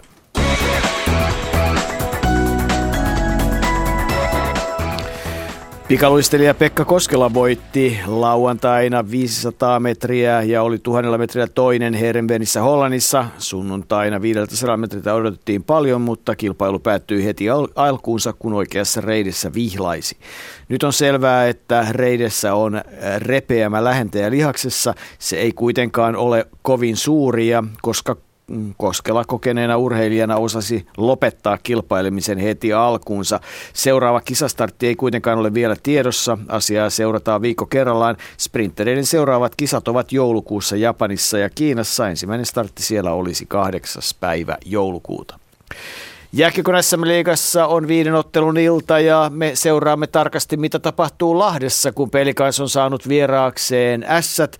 Paikalla on Jari Haapala. Jossain vaiheessa piti kysymäni sinulta, että kun Pelikans on päästänyt 87 maalia, niin se kuvaa maalivahtipeliä. Onko maalivahti tänään, peli tänään ollut kuosissaan? No ei todellakaan. Tämä al- alku oli aivan sokeraava pelikansille. Nimittäin ajassa 3.36 Sami Lähteenmäki S-hyökkäjä luisteli vaan tuolta sinisen yli ja sitten pisti ranteella tuonne Joonas Kuuselaa päin, eli pelikas maalivahtia päin. Ja eikös tämä livauttanut kiekon sitten selkänsä taakse, joten siitä 0-1 lukemat. Ja hetki sen jälkeen Daniel Brudin, ruotsalaishyökkäjä vanhan aikaisella kiepautti tuolta maalin takaa sitten Kuuselan längistä 0-2 lukemat ja taulussa oli silloin peliaikaa vasta 4-40 ja se riitti sitten Kuuselalle ja sen jälkeen maaliin tuli Ere Myllyniemi, joka pelaa tänään neljännen sadannen runkosarjan ottelunsa ja hän on kyllä aloittanut erittäin vahvasti ja lohtua myöskin tuli siitä pelikanssille, että Jan Latpola ajassa 16.06 tuolta siniseltä pääsi sitten tälläämään 1-2 kavennukseen, joten kyllähän siinä pelikanssissa tämän jälkeen sitten on, oli sai otetta peli, mutta alku oli kyllä todella synkkä ja kyllähän tämä nyt ilman muuta vaatii sitten Myllyniemen Mullineelta hyvää peliä, koska kaksi tuollaista armopalaa on nyt sitten Ässille jo annettu, joten tällaiset lukemat täällä, yksi kaksi lukemat, eli kyllähän pelikan sahdingossa tietysti on, koska neljä ottelua on L, joissa on tullut tappioita ja nyt pitäisi kyllä pikkuhiljaa kurssia alkaa kääntämään. Palataan Lahteen taas kello 20 uutisten jälkeen. Jokerit kärpät ensimmäinen erä 1-0, Jyp HPK samoin 1-0, Tappara HIFK 0-0 ja TPS Kalpa 2-0. Siinä ovat tilanteet ensimmäisten erien jälkeen. Yle puheella on kiekkokierros käynnissä ja studiossa on vieraana IFK-hallituksen puheenjohtaja Timo Everi. Puhuttaa varmasti tuo Helsingin IFK-hallihanke. Joensuussa pelataan Euro Challenge koripalloliigaa. Kataja on tappiolla venäläistä äh, Krasnia Krylia vastaan 10 minuutin pelin jälkeen 16.29. Tähänkin palataan tunnin kuluttua. Yle, Radio Suomi. Täällä vietetään Rupsada rauhassa rakasta itseäsi iltaa. Pohditaan ulkonäköpaineita ja sitä, että oletko sinut itsesi kanssa ja uskallatko näyttää ikäiseltäsi ja ja miltä tuntuu katsoa peiliin tai valokuvaan. Monellahan se on semmoinen, että hui kauheeta. Ehkä varsinkin näin marraskuussa sieltä peilistä voi semmoinen kummituskurkkia, ehkä, no ei sentään. Mutta täällä on asiantuntijana tänä iltana filosofi Lauri Järvilehto edelleenkin ja, ja näyttelijä Satu Silvo on paikalla myöskin sekä kulttuurin ja työn moniosaaja Inke Rosilo, joka ottaa voimattavia valokuvia. Puhutaan niistä ihan kohta. Ja täällä toimittajina Minna Korhonen ja Jaana Seliin. Soitelkaa tänne Tässä numerot. Puhelinnumero tänne lähetykseen on 02 03 17600, siis 02 03 17600. Sähköposti tulee perille osoitteella radio.suomi at yle.fi. Ja tässä esimerkiksi yksi viesti. Mielestäni ihminen on kaunis, kun osaa kantaa läskinsä, taakkansa, murheensa. Toisin sanoen on sovussa itsensä kanssa ja lisäksi ei tee niistä numeroa. Kaiken kruunaa vielä se, mitä suustansa ulos päästää. Itsensä kanssa sovussa elävä, positiivisesti ajatteleva, empaattinen ja muut huomioiva satakiloinen on siis mielestäni kauniimpi kuin 50-kiloinen kärtyinen tyytymätön luuviulu. Mm, ihan hyvin kiteytetty. Mutta mm. tässä voisi puhua myös tosiaan siitä, että mitä ajatuksia tulee, kun katsoo peiliin, niin mitä täällä meidän raati sanoo? Jaa, monenlaisia ajatuksia tulee. Mä oon vuosien varrella opetellut semmoisen taidon, että kun aamulla katson peiliin, niin sanon huomenta kulta. Se, se on ihan haastavaa. Ja se alkaa siitä se keskustelu, että kuka sieltä katsoo minua takaisin. Ei aina kulta katso takaisin, mutta yritys on hyvä. Hyvä, okei. Okay. Mites, näin sanoi Inke, mites Lauri? tuota, äh, mulla tuli viime keväänä semmoinen, mä kirjoitin sitten mun blogitekstinkin, tuli semmoinen valtava aha-elämys, kun mä oon semmoinen tausta, että mä olin tuonne niin lukion kynnyksille saakka niin aika pullukka pikkupoika. Ja tota, sitten tietysti koulukiusattu siitä ja kaikkea tällaista, niin mä olen ollut niin kuin aika allerginen läskille suurimmassa mun aikuisikääni. Ja tota, mä rupesin urheilemaan 14-15-vuotiaana säännöllisesti, ja mä olen ollut aika hyvässä kondiksessa niin kuin jonnekin tonne, kolmi, sanotaan niin kuin kolmikymppiseksi saakka. Sitten tota, menin naimisiin ja sitten huomasin sellaisen aika kaamein ilmiön tässä, tota, niin kuin tässä ongelmakentässä. Nimittäin aina kun mun vaimo rupesi odottaa uutta lasta, niin mulle kävi se, että mä turposin sen kanssa suurin piirtein samaa tahtia. sympatia, sympatia, niin. No siis se, että, että mä, kaikkien kolmen lapsen kohdalla niin mulla paino... Mutta niinhän se pitää, olla niin kuin mukana. Paino on noussut sellainen 10 kiloa kunkin lapsen kohdalla. Ja sitten jotenkin, niin kuin sen, mä en ymmärrä sitä, se on joku niin kuin taikatemppu, minkä hän tekee niin kuin yhdeksän kuukauden kohdalla. ja yhtäkkiä se on taas niin kuin, hoikka tyttö, ja sitten mä oon edelleenkin semmoinen, että mä, niin kuin, mulla se ei häivy mihinkään itsestään. No mä sitten kahden ensimmäisen lapsen kohdalla, niin ensimmäisen kohdalla mä sitten tuskastuin siihen niin paljon, että tota, mä sit treenasin itteni tällaiseen niin maratonkuntoon ja kävin juoksemassa sen Helsinki sitten maratonin. Ja sitten mä olin taas niin kuin, no, oikein hyvässä kondiksessa. Ja sitten no sit toisen lapsen kohdalla taas sama rimprampsu ja sitten mä vedin taas sen vuoden superfood-kuuri, että mä vedin tähän goimaria ja tällaisia niinku systeemejä. Sitten taas sama juttu, että taas niinku, sä paino putosi sinne ainakin 80 korville tai tälleen.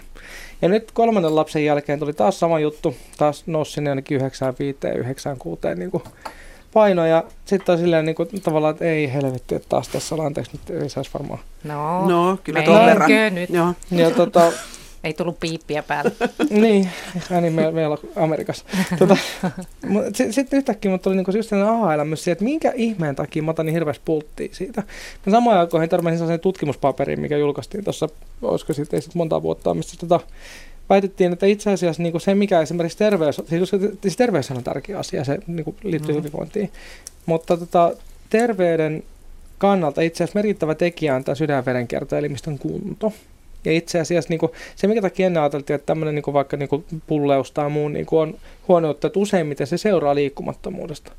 Mutta sitten kuitenkin siinä, siinä sanotaan niin kuin vuosi sitten, puoli vuotta sitten, niin mä juoksin jonkun varmaan niin kuin kolme neljä kertaa viikossa ja niin kuin jaksoin juosta tunnin hengästymättä tai tällainen. Mä ajattelin, että mulla on varmaan ihan ok tämä sydänverenkiertelemistä, mutta nyt on tämmöinen pieni, pieni tämmöinen niin huvikumpu syntynyt tuohon taas tuohon Lantion seudulle mm. tai tähän vähän mm. niin kuin vatsan päälle.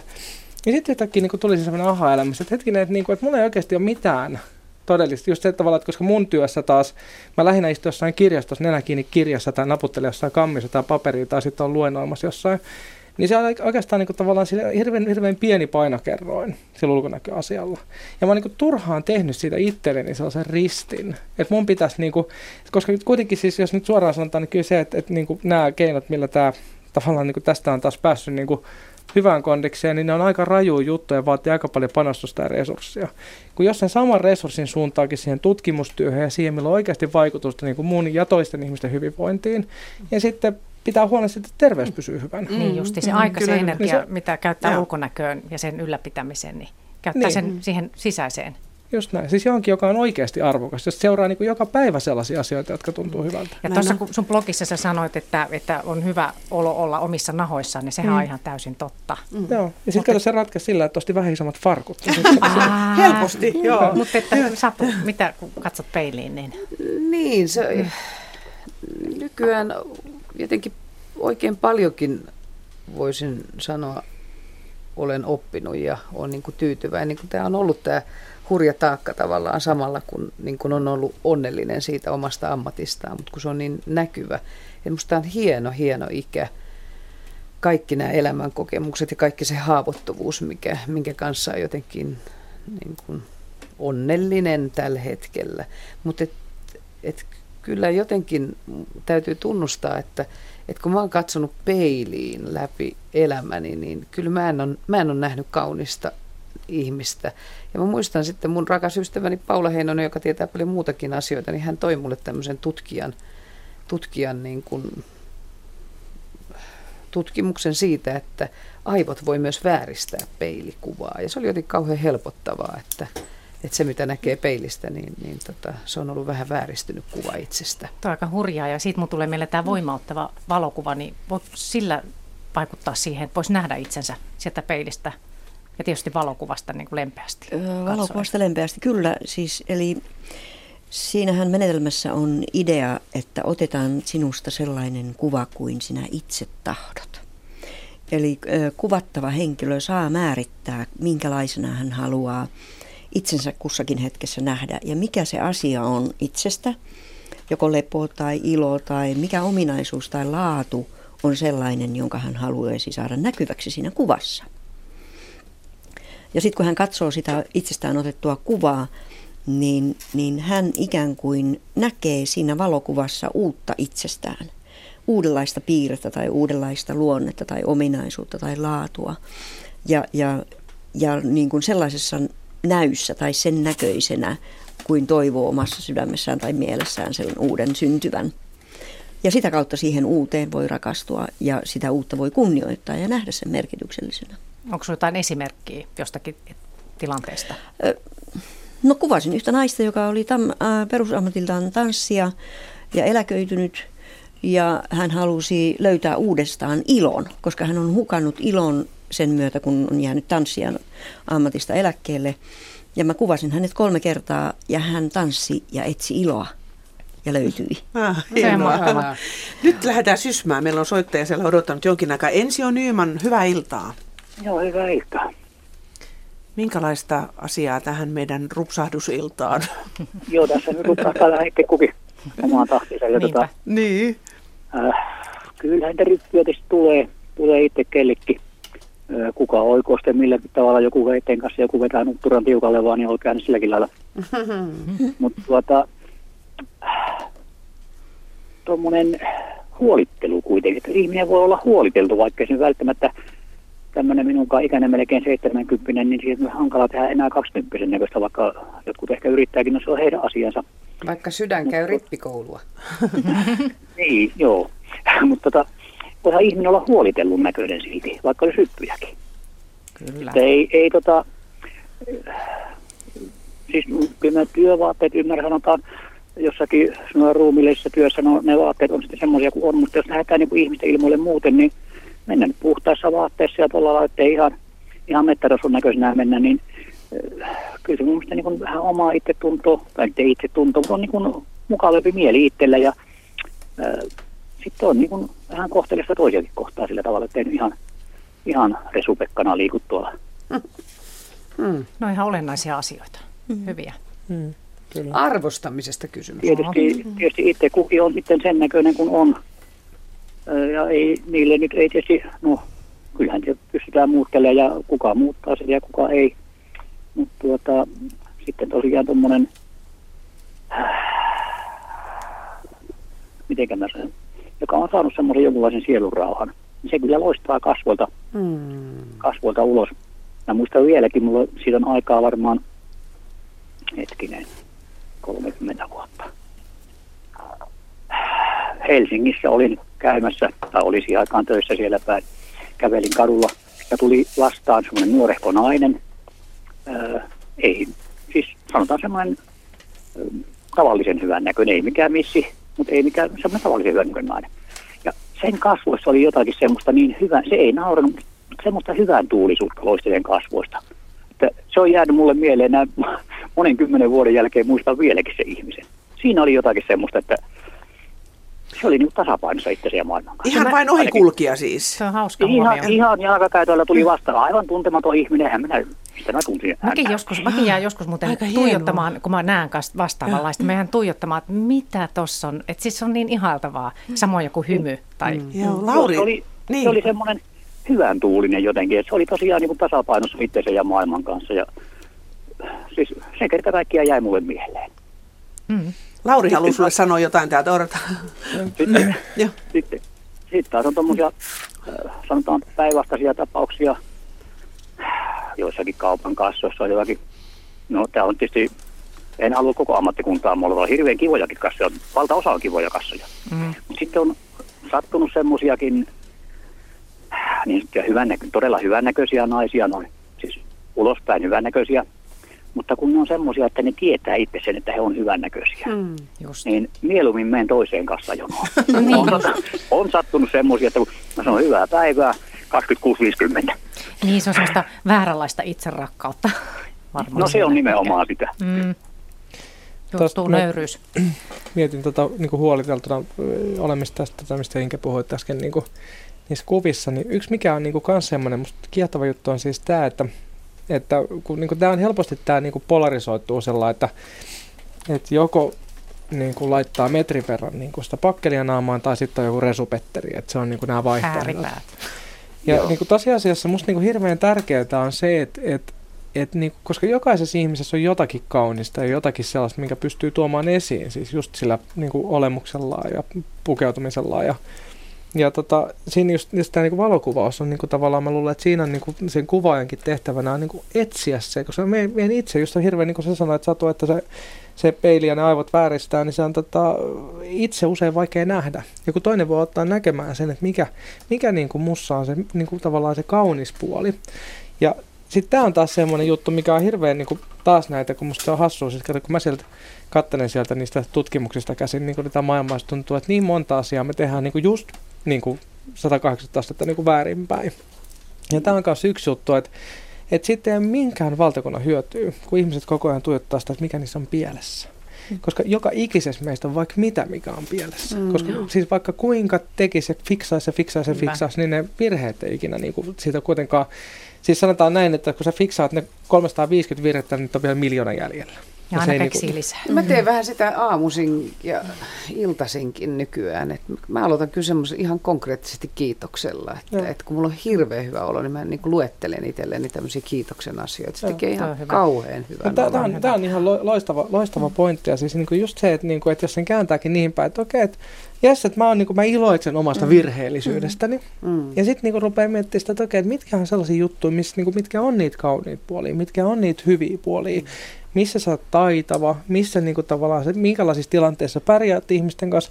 Se, että niinku, esimerkiksi että kaikkien pitäisi olla sellaisia salonkileijonia, mikä tulee kans tuolta, niin se on ihan Niin, höpö, mitä höpö, että elokuvissa ja mediassa, tai niin kuin Niin. Ja ylipäätään. sekin on musta ihana, kun, niin kuin tässä iässä, kun on ollut ko- hyvä urheilija ja kova treenaamaan nuoruudessa ja lapsuudessa taas niin kuin ihan automaattisesti ja luonnostaan.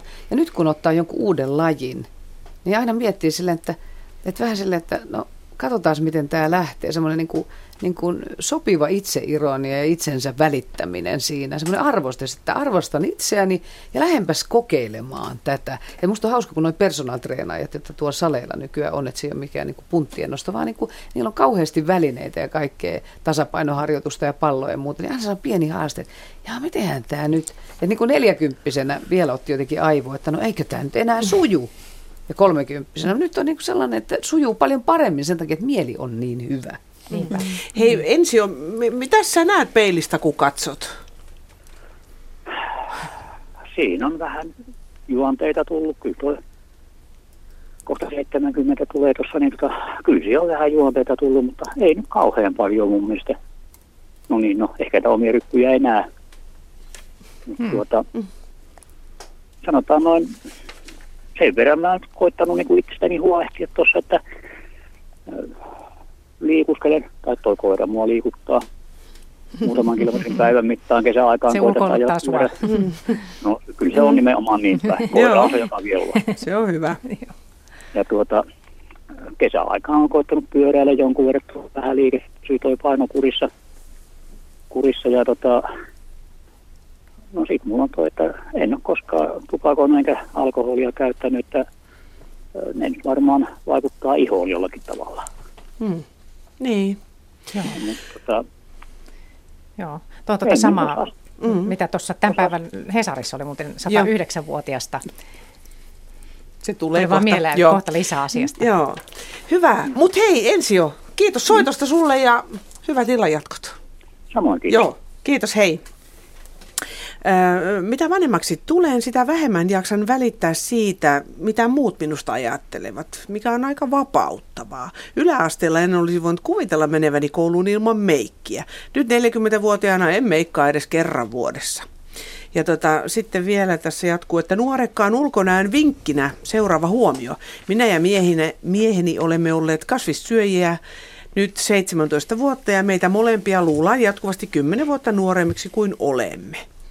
Väitän, että ruokavaliolla on tähän asiaan merkitystä. Mitäs Satu sanoisi asiaan? Satu sanoo kyllä.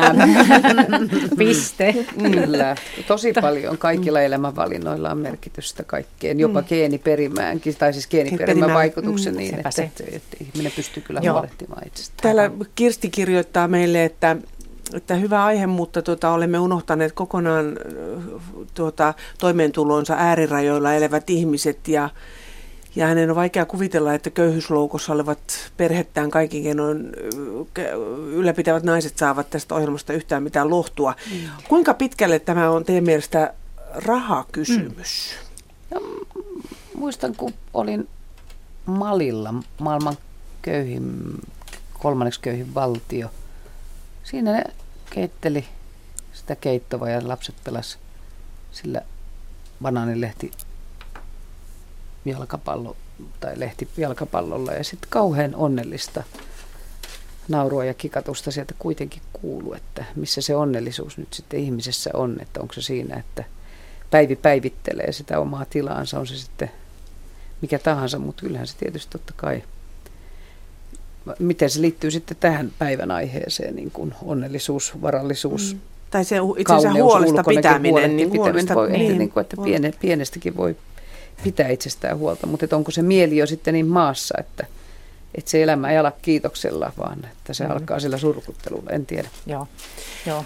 Tänään äh, löytyi No niin. lehdestä aamupäivä aamulla mm-hmm. mielenkiintoiset artikkelit. Keski-Uusimaa kirjoittaa, että 21-vuotias Sini Kytö uskaltaa astua taas peilin eteen. Ja Mitä siellä lukee? lisää vielä, että Sini Kytö hankki silikonirinnat, kun raju laiduttaminen teki rinnoista kärpäslätkät. 21-vuotias nainen oli siis laiduttanut kahdeksan tai 10 kiloa ja rintansa olivat sitten sen jälkeen sen näköistä, että hän niitä ilennyt katsoa peilistä, mutta nyt hän kävi teettämässä, pistämässä rintoihinsa 3,25 desilitraa implanttia ja Oho. nyt hän sitten katsoo taas peiliin, siis uskaltaa katsoa peiliin 21-vuotias. Mitenköhän Ja, nelikymppisenä? ja, ja mm-hmm. sitten tuota, mm, Helsingin Sanomissa 109-vuotias äh, turkulainen nainen tässä tuota, kertoo elämästään ja mä olen tämmöinen vähän huumormummu, koitan olla aina iloinen, ei tuu ryppyjä. Mm. Niin. Kommentti. Mitäs ajatuksia? Kyllähän sitten mun mielestä on kauneutenkin, että sitäkin helposti sitä sitten, että ihan kun niin kuin jotenkin kaunis ihminen tai joka haluaa siihen kauneuteen pyrkiä, että se, ihan kuin sekin olisi jotenkin rikollista. Että et se niin kuin, sekin on musta vähän omituista. Että. Niin monihan haluaa olla kaunis ja, ja tota, mutta et missä ne menee ne rajat sitten, että, Mm. Niin, no, siis, siis, että jos parikymppisenä. No, niin, ja jopa olen kuullut tarinoita 18-vuotiaista, että odottavat sitä, että tulevat täysi-ikäisiksi, että saavat laittaa silikoneriin. Ja sitten tämmöisiä botoksibileitä, missä näin olen kuullut, että mm. missä laitetaan sitten No, botoksibileet, okei. Okei. Okay. Mutta että siis jotenkin jo aikaisemmin puhuttiin siitä, että ihminen on koristanut itseään kautta aikojen, että sen kulttuuriseen, meidän kulttuuriin kuuluu jollakin tavalla muunnella sitä, ketä me olemme, miltä me näytämme. Ja se, että, että tänä päivänä on mahdollisuus laittaa rinnat tai mitä tahansa ja korjata takapuoltaan tai mitä vaan, eri elimiä. Ja, ja tota, toinen ääripää on saman ilmiön, toinen ääripää on mielestäni sitten, kun lävistetään ja, ja tehdään niin kuin korukuvioilla erilaisissa näköiseksi itseään, niin, niin silloinhan niin kuin liikutaan sillä alueella, että kuinka minä työstän itsestäni jotakin uutta, muutosta. Teen itsestäni toisen kuin olen. Ja jos ei ole rohkeutta eikä kykyä siinä hetkessä hyväksyä itseänsä sellaisena kuin on, jos lähduttaa sen tietyn määrän, niin se alkaa näkyä ruumiissa ja, ja eri vaiheissa, niin, niin kun ne alkavat tänä päivänä olla niin mahdollisia nämä äärimmäiset muutokset, niin se hämmästyttää meitä, kun sä kysyt sitä, että missä ne rajat menee. Mm-hmm. Niin, niin jos eletään tästä eteenpäin joku 30 tai 40 vuotta, mä heitin päivällä ajatuksen, että onneksi me, meillä ei ole vielä ruumistavarataloja. Eli että ei ole niin. vielä äh, semmoista tavarataloa, josta voi käydä ostamassa osamaksulla uuden kehon. Mutta ehkä mä näen sen vielä ennen, ennen kuin mä kuolen, että semmoinenkin tavaratalo on tarjolla. Kaikki on mahdollista. Kaikki on mahdollista. Hurja, hurja niin. että, että, että ei tule hyväksytyksi tulemisen tarve, rakastamisen, niin. rakastetuksi tulemisen tarve on niin suuri. Tai jotenkin, että, että se on muuttunut niin – niin kuin radikaalisti. Jotenkin tuntuu, että on todella nyt, tässä on nyt sukupolvien välinen kuilu, että mm. 18 vuotta tai kaikki. Mikä, mikä ajaa oikeasti, niin kuin, Joo. Että oikeasti Joo. mä tiedän kauhean vähän tuosta, eikä mun ympäristöllä, ympäristössäkään ole sellaisia ihmisiä, että, että jotenkin järkyttävää, että onko toi, niin kuin toi oikeasti todellisuutta tänä päivänä. Ilmeisesti se on. Kyllä. Kuilla mm. Tota, mun on aika vaikea, vaikea kuvitella, että tuosta seuraisi mitään kauhean pitkäkestoista hyvinvointia. Että se on kauhean problemaattista. Musta on sit, surullista melkein. niin siis se, että sit kun on niinku just se ongelma, että sitten taas kun katsotaan sitä niinku sellaista, no mä oon puhunut enemmän tässä talouskeskustelussa, tämä sopii ehkä tähänkin tämä sana, tämä niinku hamsterikierre. Että ihmisellä niinku tavallaan niinku tämän niinku taloudessa ja niinku kaiken niinku ostosten ja sen shoppailujen myötä tulee semmoinen, että pitää koko ajan vaan saada lisää, lisää, lisää, lisää, lisää. Ja näistä mä tänään kävelin tota, sattumalta punavuorosta tämän, tämän tota, kauneus mikä tämä on siis tämä plastiikkakirurgi vastaanotto siellä Uudenmaan kadulla. Ja tota, katoin niinku sitä just, että kuin niinku kaameet se on, että periaatteessa siinä vaiheessa oikeastaan niinku, kun astuu sisään siitä ovesta, niin tietysti mielestä niinku, aika tärkeä peli on menetetty, koska siinä on se ongelma, että kun sä lähdet fiksaamaan jotain, niin sä lähdet siitä, että mussa on virhe. Ja tämä linkkaa taas siihen takaisin aikaisempaan, että hitsit sen että kun ei se sitten fiksaamalla niin lopun ne virheet. Ja kysymyksessä on kuitenkin on. useimmiten terveet ihmiset. Joo, huomaa. siis tämä, tämä, tämä, tämä ja siis, mutta se mikä niinku, uh, kun se, se pointti on se, että kun se niiden virheiden loput, loput on niin kuin fiksaaminen ja hierominen ja tämmöinen, niin se ei, niin kuin, se ei auta. Se kutina tulee aina takas. Kun taas, jos se prikulleen sama ihminen, niin kuin, että se oli sitten niin kuin, minkä näköinen tahansa, löytäisi jotain semmoista, mikä kannattelee sitä elämää, että on hyvä olla, niin nämä menettäisi merkityksensä nämä tekijät. Tässä musta yksi hyvä esimerkki kanssa, mikä niin kuin, teki ihan valtavan vaikutu- vaikutuksen muutama vuosi sitten, oli tota, tämmöinen brittiläinen parikymppinen laulaja tyttö kuin Adele, tai Adele kirjoitetaan. Tota, hän siis on julkaissut muutaman levyn, jos nyt tämä, oliko se viime vuonna julkaistu 21, niin tota on, tietääkseni oli koko viime vuoden maailman myydyin levy. Yeah ai, aivan kipeän. Siis semmoinen, että kun hän mm. tulee niin yksin lavalle ja se seisoo siinä sillä, että se saattaa vähän käsi liikkuutta, ehkä senkään vertaa, ja sitten se laulaa. Ja se on semmoinen, että sä katsot YouTubesta, vaikka meillä on livenä nähnyt hän koskaan. Niin katsot niitä pätkiä, niin on vaan semmoinen, niin että tuntuu, että tukka on vaan putkellaan sillä niin mitä mulle tapahtuu. Että niin kuin, ei tällaista ääntä voi olla ihmisellä. Mm. No, sitten hän tietenkin niin breikkasi tämän niin valtavirtaa. Ja ongelmana on se, että Adella on, se on vähän pullukka eikä niin kuin välttämättä ihan vähänkään, mutta ei se mitenkään niin kuin epäterveen näköinen. Sitten se on julmatun nätti kosvolta kuin mikä. Mutta sitten koko tämä vitsin keltainen lehdistö niin tulee silleen, että joo joo, nyt kyllä pitäisi, kun on niin tällainen supertähti, niin kyllä pitäisi mennä laihdutuskuurille ja bla bla bla. Mm, niin sitten tämä on niin loistava silleen, että kun se kuittaisi vaan pois silleen, niin kuin, että äh, että niin kuin, ei toi kiinnosta mua. Hyvä itsetunto mm. sillä. Ja, just se, ja se, se hyvä itsetunto tulee siitä, että hän on laulaja Hän ei Aa, ole mikään vaatemalli tai mm. semmoinen, jonka niin kuin, tiedät, taas siinä, niin kuin, että missä se resurssi on. identiteetti on, on niin. noin nuorella niin korkealla. Mutta se on jännä toi, että kun se on, että toi ulkonäkökeskeisyys, kun siinä on sitä hyväksytyksi tulemisen ja rakastamisen tarvetta, mistä mm. puhuttiin jo aikaisemmin, niin miten sitä nyt ei niin kuin kuule? Että jotenkin sitä, että, että jotenkin se, että että, että hyväksyn ja rakastan sinua sellaisena. Jotenkin tavallaan sitä koko ajan sanotaan, mutta miksei se mene niin perille? No just tätä, tästä tämä ahneus Just mitä sä sanoit niin. tästä fiksaamisesta ja muusta, niin, miksi, niin miten sen saa muutettua, että se ei ole niin?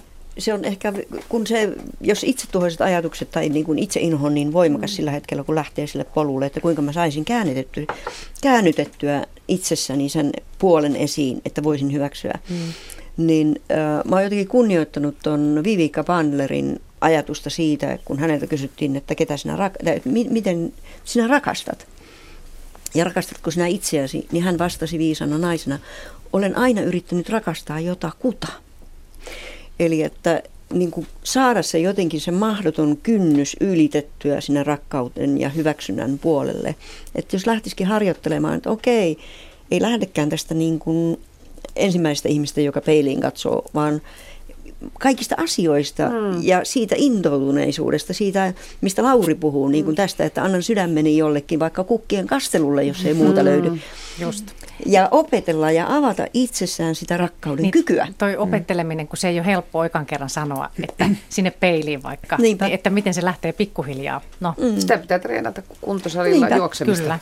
Kyllä. Mutta mulle tuli kaksi juttua mieleen tästä. Siis, yksi on, yksi on tämä, että, että tällaisen niin normaalin terveen ihminen, joka ei ole vielä tavallaan, kun tämä oli musta hyvä kysymys kanssa, että mitä sitten kun ollaan niin oikeasti siellä köyhyysloukussa. Ja tällä mä tuun siihen kohta, mutta me puhutaan nyt ensin tällaisesta ihan tar- tavallisesta niin 20-89-vuotiaasta niin kuin ihmisestä, joka on niin kuin suurin piirtein niin kuin tolkuissa ja terve, niin tota, tällaisen ihmisen kohdalla on niin kuin kolme hirveän tärkeää kysymystä. Ja näitä kysymyksiä jumppaamalla päästään mun mielestä niin kuin aika pitkälti. Yksi on se, että kuka mä oon.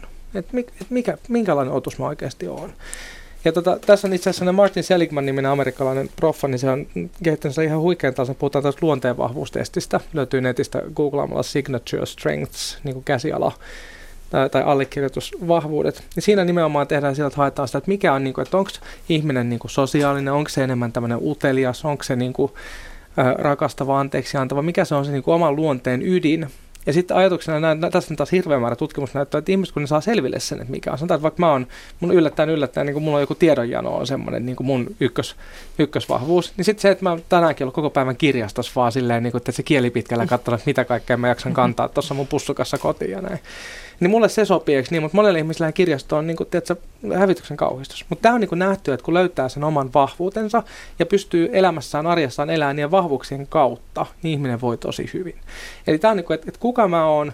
Sitten toinen, toinen kysymys, että mitä mä haluan. Niin kuin minkälaisia niin kuin tavallaan niin kuin, no siis Gandhi sanoi, että be the change you want to see in the world. Että mikä on se muutos, mikä mä haluan olla niin kuin maailmassa. Mitä mä haluan nähdä tapahtua ja mitä mä voin niin kuin omalla toiminnallaan niin kuin tehdä asioita sen eteen. Ja sitten kolmas, ja tämä, siis musta tämä niin tulee tässä järjestyksessä, tämä on ihan älyttömän tärkeä juttu, mutta semmoinen juttu, että ennen kuin näihin kahteen aikaisempaan jonkinlainen osviitta, niin tämä kolmas on hirveän vaikea, että meillä on ihmisiä, käy aika hullusti, kun ne aloittaa tästä. Ja kolmas on mun mielestä kuitenkin se, että millä tavalla mä voin palvella maailmaa parhaalla mahdollisella tavalla. Eli mm. miten mun olemassaolosta on toisille ihmisille, tälle planeetalle, tälle ekosysteemille paras mahdollinen hyöty. Mm. Nyt mä sanoin siis, tota, nyt tästä tulee katsoa tämä 40-luvulla syntynyt juttu. Mm. Sä oot 40, oikeasti 40-luvulla syntynyt. niin, mä, mä, mä, mä kaapi, mä oon hyvin säilynyt. Sä oot niin, Vanha, vanhana syntynyt. Niin. niin. Mutta siis, siis tästä tullaan niinku siihen, että että tota, monet ihmiset hyppää siihen viimeiseen, tietyn tyyppiset, tietynluonteiset ihmiset menee sellaisen niin kuin altruistiseen harhaan, että ne ajattelee, niin kuin, että mä uhraan itseni toisille. Ja sitten siinä tavallaan niin kukaan ei hyödy, koska ne, se ihminen itse voi huonosti, kun se on vaan koko ajan niin kuin, niin kuin liikaa siinä niin kuin palvelumuodissa. Ja sitten taas toisaalta ne ihmiset, joita se palvelee, niin kokee koko ajan huono omaa tuntea, kun näkee, että se toinen kärsii. Kun taas, jos sulla on se just se niin kuin oma ydin, se oma vahvuus, tuut sen kanssa palvelemaan. Teet jotain, mitä sä rakastat, sillä tavalla, että siitä on paras mahdollinen hyöty tai paras mahdollinen ilo toisille ihmisille. Niin tämä on niinku se, minkä mä näen niinku silloin, kun kyse on niinku terveestä ihmisestä. Ja toi tuossa, että miettii niitä, nehän ei hetkessä nuo kysymykset niinku, tai ne vastaukset ei, tule. Ei, Sitä pitää odottaa, ei. ne on tosta kulkee myös kohti pelkoa. Mutta, Se on totta. Joo, ja sitten kun tämä on niin kuin, tavallaan, tästä tullaan niin sitten taas siihen, just mitä sä teet ja mikä tämä kuvaus. Mä, siis kun mä mietin, mulla tulee koko ajan mieleen, taas, mä en tiedä miksi niitä sanotaan, mutta siis näitä tällaista, musta ne oli jollain joku, joku tyttökuvat tai joku Maailman tämmöinen. ihanin tyttö, tämä on Miina tää. Savolaisen. Mulla on täällä pari lausetta siitä kirjasta, Siis- mutta ei vielä. Tämä oli niinku semmoinen juttu, kun mä sitä, sitä katoin taas silleen, niin tämä on nimenomaan se, että silloinhan niinku, kun ihminen ei ole siinä kun tavallaan niinku, ei ole terve, ei ole niinku enää, siis kun ollaan siellä köyhyysloukussa, Niin kun ollaan siellä niinku, tuossa oli tavallaan... lastenkodissa kasvaneita tyttöjä. Ne Just oli näin, tämmöisissä just näin. satumaisissa kuvissa. Ja tota, niin kuin, että, Joo. ta, tällä, niin sit, siis silloinhan se, mitä me tarvitaan, kato, kun nämä kaksi pelaa yhteen, mm. silloin se, mitä me tarvitaan, on just niin kuin Inke, sua, eikö niin? Että me Niin. tarvitaan sitä toista ihmistä, sitä, mm. joka on terve, joka, Joka on jo näkee läsnä, eri ja tavalla. joka tulee, ja silloin kun ihminen ei itse enää, kun niin kuin omat siivet ei kanna, niin silloin Mhm. me tarvitaan se toinen, joka tulee ja rupeaa kannattelemaan. Siksi toi on tosi hienoa. Ja tässä on muutama lause, vaan heitä vaan nyt tähän väliin, että just tuosta Miina Savolaisen kirjasta, että jokaisella on oikeus kokea itsensä rakastetuksi ja arvokkaaksi, kun näillä tytöillä ei ollut kauhean helppo mennäkään siihen niihin kuviin ilmeisesti. Ja sitten, että ei niin, ettenkö haluaisi olla oma itseni, vaan että voin olla jotain muutakin. Et se oli tosi kauniskin kirja. Ihan Ja välissä se oli myös hyvin hieno toi, mitä sanoit siitä, että, että mikä on mulle ominaista, niin voin siellä paremmin. Jotenkin, mitä tuossa sanoit, että itse, muista Neil Hardwick silloin kertoi siitä rankasta masennuksestaan, niin sanoi, että, että kun katsoo niin kuin peiliin, niin sattuu olla minä. Mm-hmm. Niin löytää niin kuin se minuudelle itselleen kaveri siitä omasta jotenkin olemassa olemisestaan ilman sitä hirveätä olemassaolon lunastamisen tarvetta. Mm. Niin se on, se on, niin kuin, se on mutta sillä, siihen on matkaa. Ja sitten tämä, että niin kun nyt kun tässä on kyse kuitenkin tästä rupsahtamisesta ja ulkonäöstä, niin tässä huomaat, miten syvälle mennään ja miten, mm. miten laaja asia tämä on. Että Se on Hei. sielun rupsahtamista. mm. Myös, mm. kyllä, mm. kyllä. Se on Tota- minuuden rupsahtamista, kuka olet. Mm. Mulla tuli ihan huikea juttu mieleen yhtäkkiä tästä, kun tota, yksi meidän tutki, on Frank Martela, niin hän tota, on puhunut paljon tästä, että kun elämää voi elää niin kuin, tavallaan niin kuin projektina, just niin kuin tämä niin kuin tavallaan, saavutetaan se tai tällainen. Yhteiskuntahan on niin kuin tämän ympäri, että, käy töissä ja tienaa rahaa ja niin kuin saavuttaa ja ylennyksiä ja kaikkea baa, baa, baa ja Perhe, lapset talouskasvua. ja ja- kesämökki ja auto niin. pihalla. Ja nämä on sellaisia niin kuin, tavallaan checklisti, että check, check, check, Joo, check, check. saavutettu, saavutettu. Ja tämä on niinku tavallaan se, niinku, että et se voi olla ihan ok, jos siellä on se niinku tavallaan joku sisäinen niinku drive ajamassa sitä. Se voi olla hyvä työkalu, mutta useimmiten se kääntyy itseään vastaan. Mutta sitten Frank kertoi sellaisen storin sellaisesta miehestä, jolla oli siis tatuoitu silmäkulmaan kyynel. Ja tarina kertoo, että tämmöinen, ilmeisesti oliko hän niin portsari ammatiltaan, niin hän on siis jossain tilanteessa joutunut käsirysyyn ja sitten tämän seurauksena joku ihminen on kuollut. Ja nyt sitten tässä tilanteessa niin kuin tämmöinen elämäprojektina suorittaa ihminen niin kuin mennään eteenpäin. Hän haluaisi vaan niin kuin tavallaan lakastaa tämän pois, okei nyt tämä on käsitelty, mennään eteenpäin. Mutta sitten kun tämä toinen vaihtoehto on elämä tarinana. Siis se, että se elämä ei ole semmoinen niin kuin tavallaan sarja jotain saavutuksia tai jotain, vaan se on sellainen niin kuin valtavan monenkirjava kudelma erilaisia tapahtumia. Ja tämä ihminen, tämä halusi tatuoida sen kyynelen siihen silmäkulmaan sen takia, että hän halusi, että hän loppuelämänsä muistaa sen, mitä hän on tehnyt. Että se on osa sitä tarinaa ja sitä kudelmaa, mikä tekee hänestä just sen ihmisen, mikä hän on. Mm. Ja tämä oli jotenkin musta, niinku, tämä on niinku huikea juttu. Siis, että et mä itse, niinku, voittako mä oppisin elämään puoliksikin niin hienosti kuin Niin. Frank. Tai, mm-hmm. että, niinku, Tai ainakin tällaiset, Frankin tarina, koska kyllä mäkin Niin. niin. näen sen, että munkin, mäkin koen, että mun elämä on elämän kirjava matto. Että välillä se on haalistuneempi, mä huomaan, että mä pystyn itse kirkastamaan niitä raitoja. Ja, Joo. siellä on tosi mustia, tummia ja luumuvärisiä tosi niin kuin aikoja, mutta et sitten et jotkut on jopa harmaita, niin mä voin ruveta, mä voin nyt kirkastella niitä, kun niin kuin sen eh, niin kuin ammatillisen identiteetin ja, ja muun kasvamisen ja itsensä ymmärtämisen ja hyväksynnän niin kuin keskellä, niin voi ruveta kirkastamaan, niin kuin sä voit vuorovaikuttaa aina jälkikäteen oman elämääsi niin kuin tuomaan sitä kauneutta. Hienoja ajatuksia, mutta lisää sieltä. Hei, sain lapsenlapsiltani ihanan pienen kirjan ja, ja siellä on muun muassa rypyistä näin. Älkää kajotko ryppyihin, niin niiden hankkimiseen meni kauan aikaa. Rypyt kertovat vain sen, että olet hymyillyt. Nuoret kasvot ovat tyhjä sivu, vanhat kasvot kaikki ne ryppyineen ja uurteineen on kokonainen kirja. Samassa kirjassa on harmaista hiuksista miellyttävästi sanottu, älä ajattele harmaata hiuksissasi, vaan kaikkea sitä hauskaa, millä se on hankittu. Samoinhan voi ajatella rypyistä, kun totuushan on, mitä vanhempi viulu, sen suloisempi sointu. Mukavaa elämää myös ikääntyessä teille kaikille lähettää Sirkka. Kiitos. Ja sitten iso mummeli kirjoittaa, että puhelinmyyjät kertovat, kuinka se ja se tuote saa ihmeitä aikaan. Kymmenen vuotta nuoremman näköiseksi vain muutamassa hetkessä, koska en moiseen uskon, niin on pakko kertoa myyjälle, että olen tyytyväinen näin, kiitos. En ole työelämässä, ei ole pakko olla muuta kuin iso mummo ja näyttää siltä. Ainoa asia, mikä rupeaa haittamaan näköä, on roikkuvat yläluomet. Toistaiseksi näen vielä, mutta sepä onkin jo leikkausjuttu ja lääketieteellinen toimenpide. Ei pillereillä ja voiteilla parannettavissa. Näin meille kertoi se iso mummo. Niin, mm. ettei tota, mitään kalliita eliksiiriä, niin ei ne välttämättä auta, mutta... Niin, otetaan mm. vielä yksi. Olen 73-vuotias ja vielä ikäisiä, niin vuosikymmenen nuoremman näköinen. Myös jokaisen tuttuni mielestä. Pidän itsestäni huolta ja hoidan itseäni. Kyllä on kiva, kun ihmiset huomaa. Meikkaan, pukeudun aina tyylikkäästi. En varmasti lähde ostoksille kaupungille ja muuta missään lenkkivaatteissa. Ne kuuluvat metsään ja lenkille. No, naiset, hoitakaa itseänne, et, äh, ette tarvitse näyttää sen ikäiseltä, mitä olette. Saan ihailevia katseita. Eräskin tuntematon mies pysäytti ja sanoi, että on hieno katsella noin suoras, suoraselkäistä kaunista naista. Ehkä olen, ehkä olen itse rakas, mutta niinhän se on, rakas, äh, kun rakastaa itseään, osaa rakastaa muita. Aivan.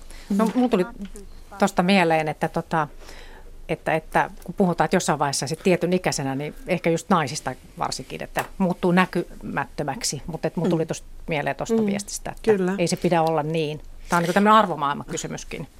Mä oon joskus ajatellut sitä, että kun arvostetaan e, tai halutaan viisautta, tietoa ja ymmärrystä, joka tulee elämänkokemuksen mukana. Ja onneksi sitä vielä arvostetaan, eli se se ymmärrys ei ole kuitenkaan niin kuin aliarvosta vielä tässä yhteiskunnassa. Mutta että nyt on pikkasen tämä juonne olemassa, että sitä saa sitä viisautta ja ymmärrystä tulla elämänkokemuksen myötä, mutta että kasvoissa se viisaus ja ymmärrys Just. ei saa näkyä. Ja mä ajattelen, että siinä tapahtuu, tai on ilmeisesti, onko, kysyn, onko, kysymys siitä, että me ihmisinä tällä hetkellä ollaan erottamassa itseämme luonnosta – kun me ollaan kuitenkin osa luontoa, me ollaan osa sitä suurta kokonaisuutta, mikä täällä pallolla pyörii. Vaikka se on helppo unohtaa. Niinkö, eikö? Kyllä. Ja kun me kaikki, jos me mennään metsään ja nähdään siellä joku iso lehtipuu, joka on kasvanut siinä 120 vuotta, niin miten ihanan jyhkeä se puu on ja voimakas ja sen pinta on kaarnainen ja uurteilla. Mm. Ja, ja niin kun, että tekee mieli panna käsi sen puun kaarnaan ja, ja kokeilla juuret, ja tuntea. Joo. siellä menee. Ja mm. koko niin kun se, että et, siis pysähtyy siitä upeudesta, minkä se on kerännyt itseensä se voima, mikä siinä puussa on.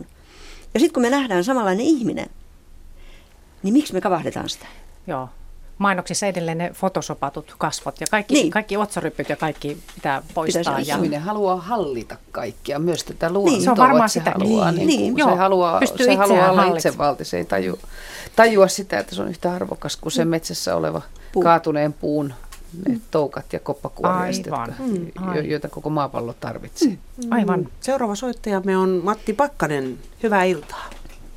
Hyvää iltaa halusin tehdä muutaman sanan, sanoa ihan noin mitä 40 vuoden plastiikkakirurgin eh, niin kuin työtä tehneenä on nähnyt. Mun mielestä tonnen, ensinnäkin ulkonäköhän on erittäin tärkeä. Se on jokaiselle ihmiselle meille. Se on tavallaan niin kuin käyntikortti ja me, me eh, sitä kautta me otetaan kontaktia muualla niin kuin ulkopuoliseen maailmaan. Se on sen takia hyvin tärkeä, mutta näyttää siltä, että meillä jokaisella on kuitenkin jonkunlainen käsitys siitä, minkä näköisiä me ollaan. Ja, ja tuota, sitähän me tietysti katsotaan peilistä ja niin kauan kuin se ulkonäkö peilistä näyttää aika lailla samalta kuin miltä se tuntuu oman pään sisällä, niin se, silloin kaikki on hyvin, mutta sitten kun se alkaa muuttua se, että, tai jos se jo alkujaan on erilainen, niin se, se on taas, äh, laittaa sellaisia paineita, että täytyy jotakin tehdä, että, että saisi sen lähem, lähemmäksi samanlaiseksi kuin mitä se on.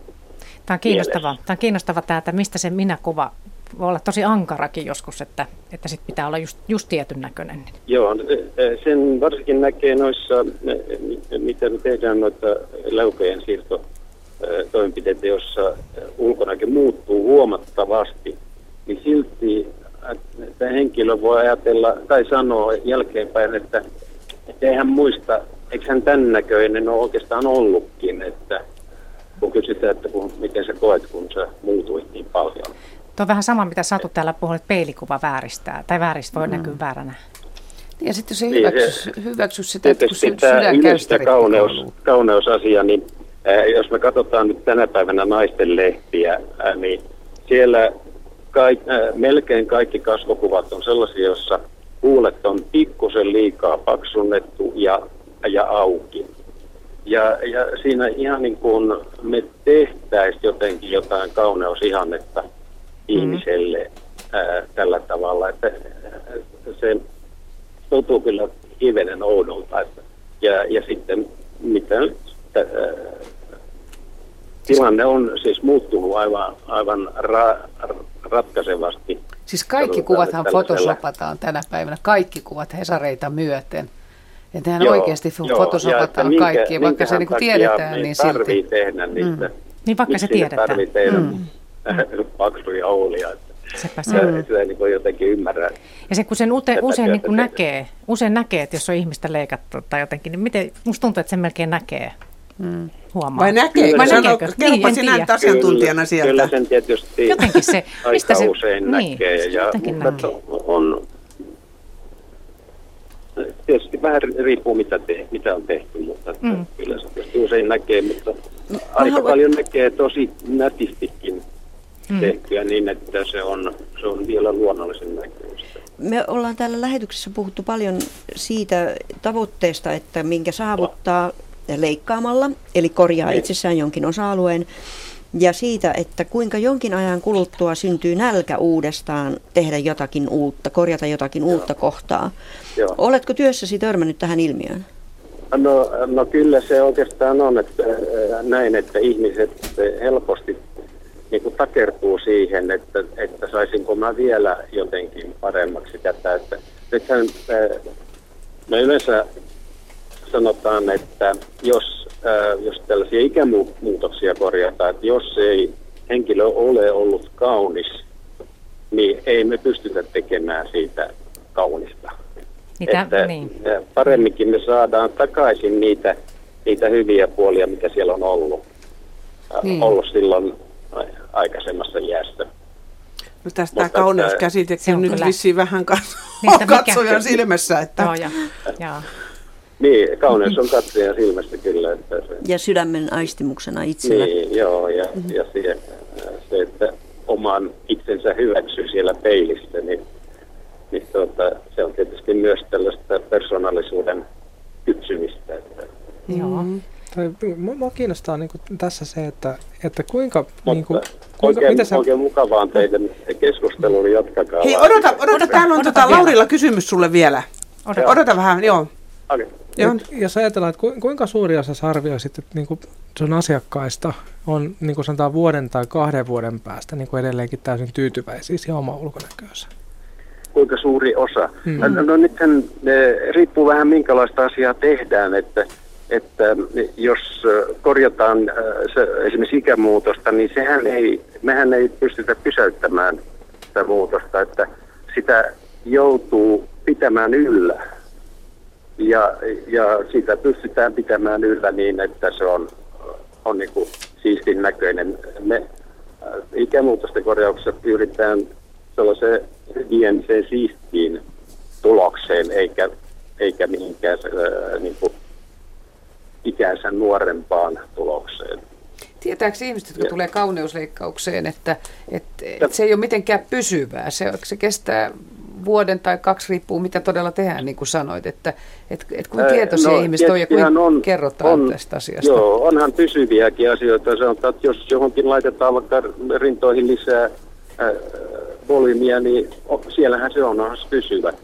Tietysti siinäkin tapahtuu ikääntymistä ja, ja, ja muutosta koko ajan, että me, koska me, meillä on elävät kudokset, ne koko ajan uusiutuu ja, ja tuota, kun aikaa menee, niin se ei, ole se, ei se pysy ihan samana se tulos. Mm. Joo. Oli kiinnostava kuulla. No niin. Kiitos Matti Joo. soitosta. Joo, kiitos. Kiitos. Jatkakaa vaan. No niin, hyvä. Mm. Kiitos, Sama, hei. Samaan malliin. Täällä Joo. vielä jonkin aikaa tätä rupsahden rauhassa rakasta itseäsi iltaa. Susanna kirjoittaa, että perintönä perheessämme kulkee jääkaapin ovessa huoneentaulu. Rypyt ovat perinnöllisiä, vanhemmat saavat niitä lapsista. niin. Ovat ansainneet niitä. Mm. Tuossa, kun, tuossahan tuli jotain esimerkkejä, mitä Judy Dench ja mitä tämmöisiä näyttelijä, tämmöisiä hyviä esimerkkejä, miten se näkyy, että on monella tavalla kaunis. Niin mun tuli mieleen tämä Inge Löökin, nämä vanhat naiset. Ai niin, joo, totta. Meidän piti niitä, täällä tietysti radiossa hei vaikea joo, vähän niin kuin Kyllä, mutta se todella kuvia. Inge Löökki tekee kortteja ja tämmöisiä, nyt mulla on tästä tämmöinen kalenteri ja hänellä on tässä Ihanat naiset siinä.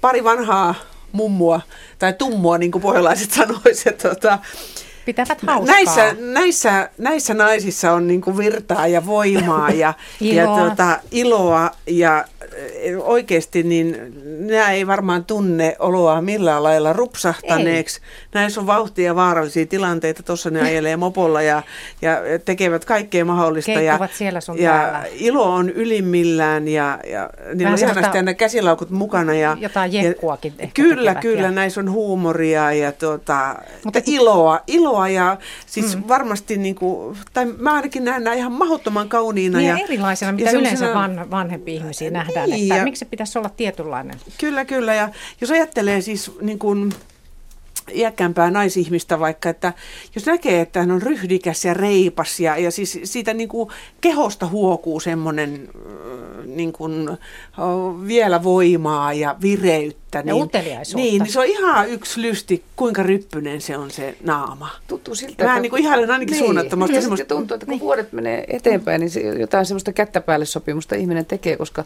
varmaan sekä näissä hyvä, hyväksytyksi tulemisen tarpeissa ja rakastamisen tarpeesta on myöskin se, että, että on seksuaalisesti haluttava. Että varmaan tämmöinen seksuaalisuus, joka on tämmöinen alkulähtö kohta ja voima ihmiselle alusta lähtien. Jotenkin musta tuntuu, että se seksuaalisuus näyttelee tänä päivänä kauhean iso osa.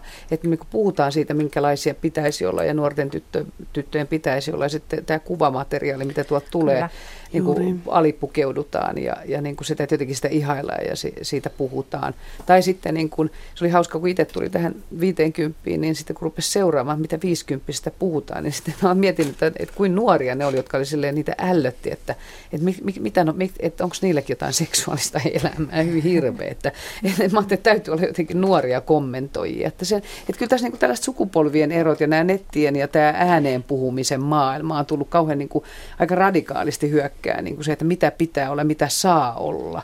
Ja sitten on ihan kiva, kun joku tekee vähän taidetta ja joku rikkoo näitä rajoja niin. ja, ja niin. uskaltaa olla sitä, mitä on. Sitähän me tästä äsken kaikki mm. nämä esimerkit, mitä tänä mm. iltana on tullut tässä esille, niin nämä, nämä kaikki ihailun hetket on sitä jotenkin, että se ihminen ryppyinensä ja olemassaolonsa ja työnsä ja oman identiteettinsä ja ikänsä kanssa on niin kuin yhtä, niin mm. silloin se on aina ihailtavaa, mm. hymynsä ja, ja, ja velkaantumisen tai köyhyyden tai rikkautensa tai rakkautensa kanssa, kun se on jotenkin kokonainen, niin se on aina ihailtavaa. Mm. Semmoista on hieno kohdata semmoinen ihminen. Tässä mm. Helena kysyy lyhyesti, voinko hyväksyä isot rintani? Miehet huomauttelee niistä. Älä välitä miesten huomautteluista. Täältä tuli kuin apteekin hyllyltä. niin, mutta aika vaikea sitä niin kuin niin. nauttia itsekin vähän tällaisena mm. rintavana ihmisenä. Mm. Niin kuin se, että välillä se, että, että jotenkin niin kuin, että, että ne on niin kuin tiellä tai, tai että että just se, että mitä pitäisikö olla, olisi pienempi ja sievempi. Ja, ja sitten se riippuu just taas, että, niin kun, että jos joutuu tämmöiseksi niin kun silmätikuksi, niin ai sä oot noin pieni, ai sä oot paljon kaunuumpi luonnossa, ai jaa, mitenkö hirveältä mahdaa näyttääkään tai muuta. Että se on niin kuin, että, että niin se varmaan törmää et, Mä nyt törmään sitten tämmöiset, mietin just ihmiset, että, joka sitten, että, että hänkin törmää niin kuin tavallaan siihen niin kuin pienemmässä mittakaavassa, että miten se niin kuin on hämmentävää. Et, et, mm. Itse tulee niin kuin jotenkin vilpittömin mielin niin kuin paikalle just sellaisena, kun on sitten kun rupeaa kuulemaan siitä ulkonäöstä, niin sen takia sitä on, on parempi jotenkin, että et, et rakastettujen ja, ja läheisten ihmisten kanssa niin kuin että niiltä kuulee sitä ehkä sitä oikeinta tai Sepä rakastavinta se. palautetta. Sepä se. Olen saanut kolme lasta ja jokaisen myötä lisäkiloja, mutta kaikki olen pitänyt, niin lapset kuin kilotkin. Olen pyöreähkö ja, last, olen pyöreähkö ja lastenlasteni mielestä juuri sopivan pehmoinen mammaksi. Voiko muuta ihminen toivoa? Hmm. Että kun se juuri tästä, mistä Satu sanoit siitä, ja siitä iästä, että, että äh, niin kuin aika aikansa kutakin, että, että mitä elämä tuo tullessaan ja, ja tota, näin, niin Joo. sitä ja se, on... että se on hauska, että ne on kiitollinen mm. siis kilo, niistä kiloista ja Joo, tästä pehmeydestä, eikä se, että, että, jo, että nyt nämä on liikaa ja tämä pitäisi saada pois, vaan että ihanaa, Nä, näistä ne just tykkää. Tämä Tätä, on just se, miksi minusta pidetään. Että älkää puuttuko ryppyihin, että olen ne vaivalla ansainnut, vai mikä se oli se aiemmin tuolla joskus se viesti, että mm. no mut tyyliin. Niin, kyllä, kyllä. Että, tota, siellä on varmaan aika paljon näitä viestejä, onko tänä iltana paljon kiinnostusta tuota, Olen tätä? todella sinut itseni kanssa. Tässä kirjoittaa Arja ja tuota, hän on sitä mieltä, että pitää ajatella, että kaikki on hyvin, kaikki on mahdollista, kaikki alkaa itsestä, myös kaikkeus. Iloisten asioiden salliminen on itsensä rakastamista. Kaikki, kaikki on itsemme peilausta, mitä ympärillemme tapahtuu. Mm. Mm. Tässä kun ollaan näitä asioita puitu nyt, tätä rupsahtamista ja itsensä rakastamista, niin, niin, niin ennen kuin tämä ilta on ohi, niin tässä muutamalla sanalla vielä, että, tota, että mikä, mikä se on, että miten voisi karistella niitä ulkonäköpaineita ja kohottaa sitä itsetuntoa? Jaa, no se tietysti vähän on, riippuu tapauksesta ihmisillä erilaisia, mutta mm. että pienin askelin harjoittelemalla, tekemällä erilaisia asioita, jotta itselle tulisi hyvä olo ja mm. kunnioittaisi sitä, kuka, mikä kokonaisuus minä olen mitkä pienet asiat voi olla, niin se on tietysti kaikille eri ihmisiä, mutta eri, se. eri asioita. Että Joo. samalla tavalla kun me tullaan itseksemme oman elämämme kautta, niin jokainen voi löytää itselleen ne merkittävimmät asiat, mm. miten, miten rakentaa sitten itselleen uutta itsetuntoa. Mm. Näin sanoi Inke Rosilo, kulttuuri- ja työn moniosaaja. Ja mitäs Lauri Järvilehto, filosofi, miten kiteyttäisit No mun mielestä kaikkein ole, olennaisin juttu olisi varmaan ää, viettää vähän aikaa sen kanssa, että miettiä, että mikä niin kuin omassa itsessä on kaikkein vahvinta, mikä on kaikkein kauneinta, ää, mikä on kaikkein kirkkainta. Ja sen jälkeen lähtee miettimään sitä, että miten sä voit elää sun elämää sen kautta, että se sun vahvuus ja se kaunis puoli ja se kirkkaus on se, minkä kautta sä elät. Ja niin kuin muistaa se, että joka ikisessä meistä on niin kuin järjetön määrä kaikenlaisia vikoja, mutta siinä vaiheessa, jos, tota, jos sä elät sen kauniin puolen kautta, niin vioilla ei loppujen lopuksi tuon taivaallistakaan merkitystä. Ja sitten näyttelijä Satu Silva. Niin, se oma itsensä arvostaminen, oman elämän kunnioittaminen, elämän kunnioittaminen ylipäätänsä ja se, siinä keskusteleminen niin kuin itsensä kanssa, niin kyllä mä näen, että ne on sellaisia asioita, joita, jotka lisää sitä kauneutta, jonka kanssa voi katsella onnellisena maailmaa, olla aurinko omassa ja muiden elämässä. Mm. Tässä on miettimistä itse kullekin ja oli mukava huomata, että ainakin paljon viestejä tuli, että mm-hmm. tätä on, ollaan saatu monia hyviä neuvoja. Kyllä, että asia on miehiä kiinnostaa. ja naisia liikenteessä. Hyvä. Ja näin, että... Näitä voi sitten itse kukin siellä tahollaan pohtia ja miettiä. Kiitos asiantuntijoille ja kaikille, jotka osallistuivat muuten tähän lähetykseen. Ja kello tulee kahdeksan vuorossa ovat uutiset.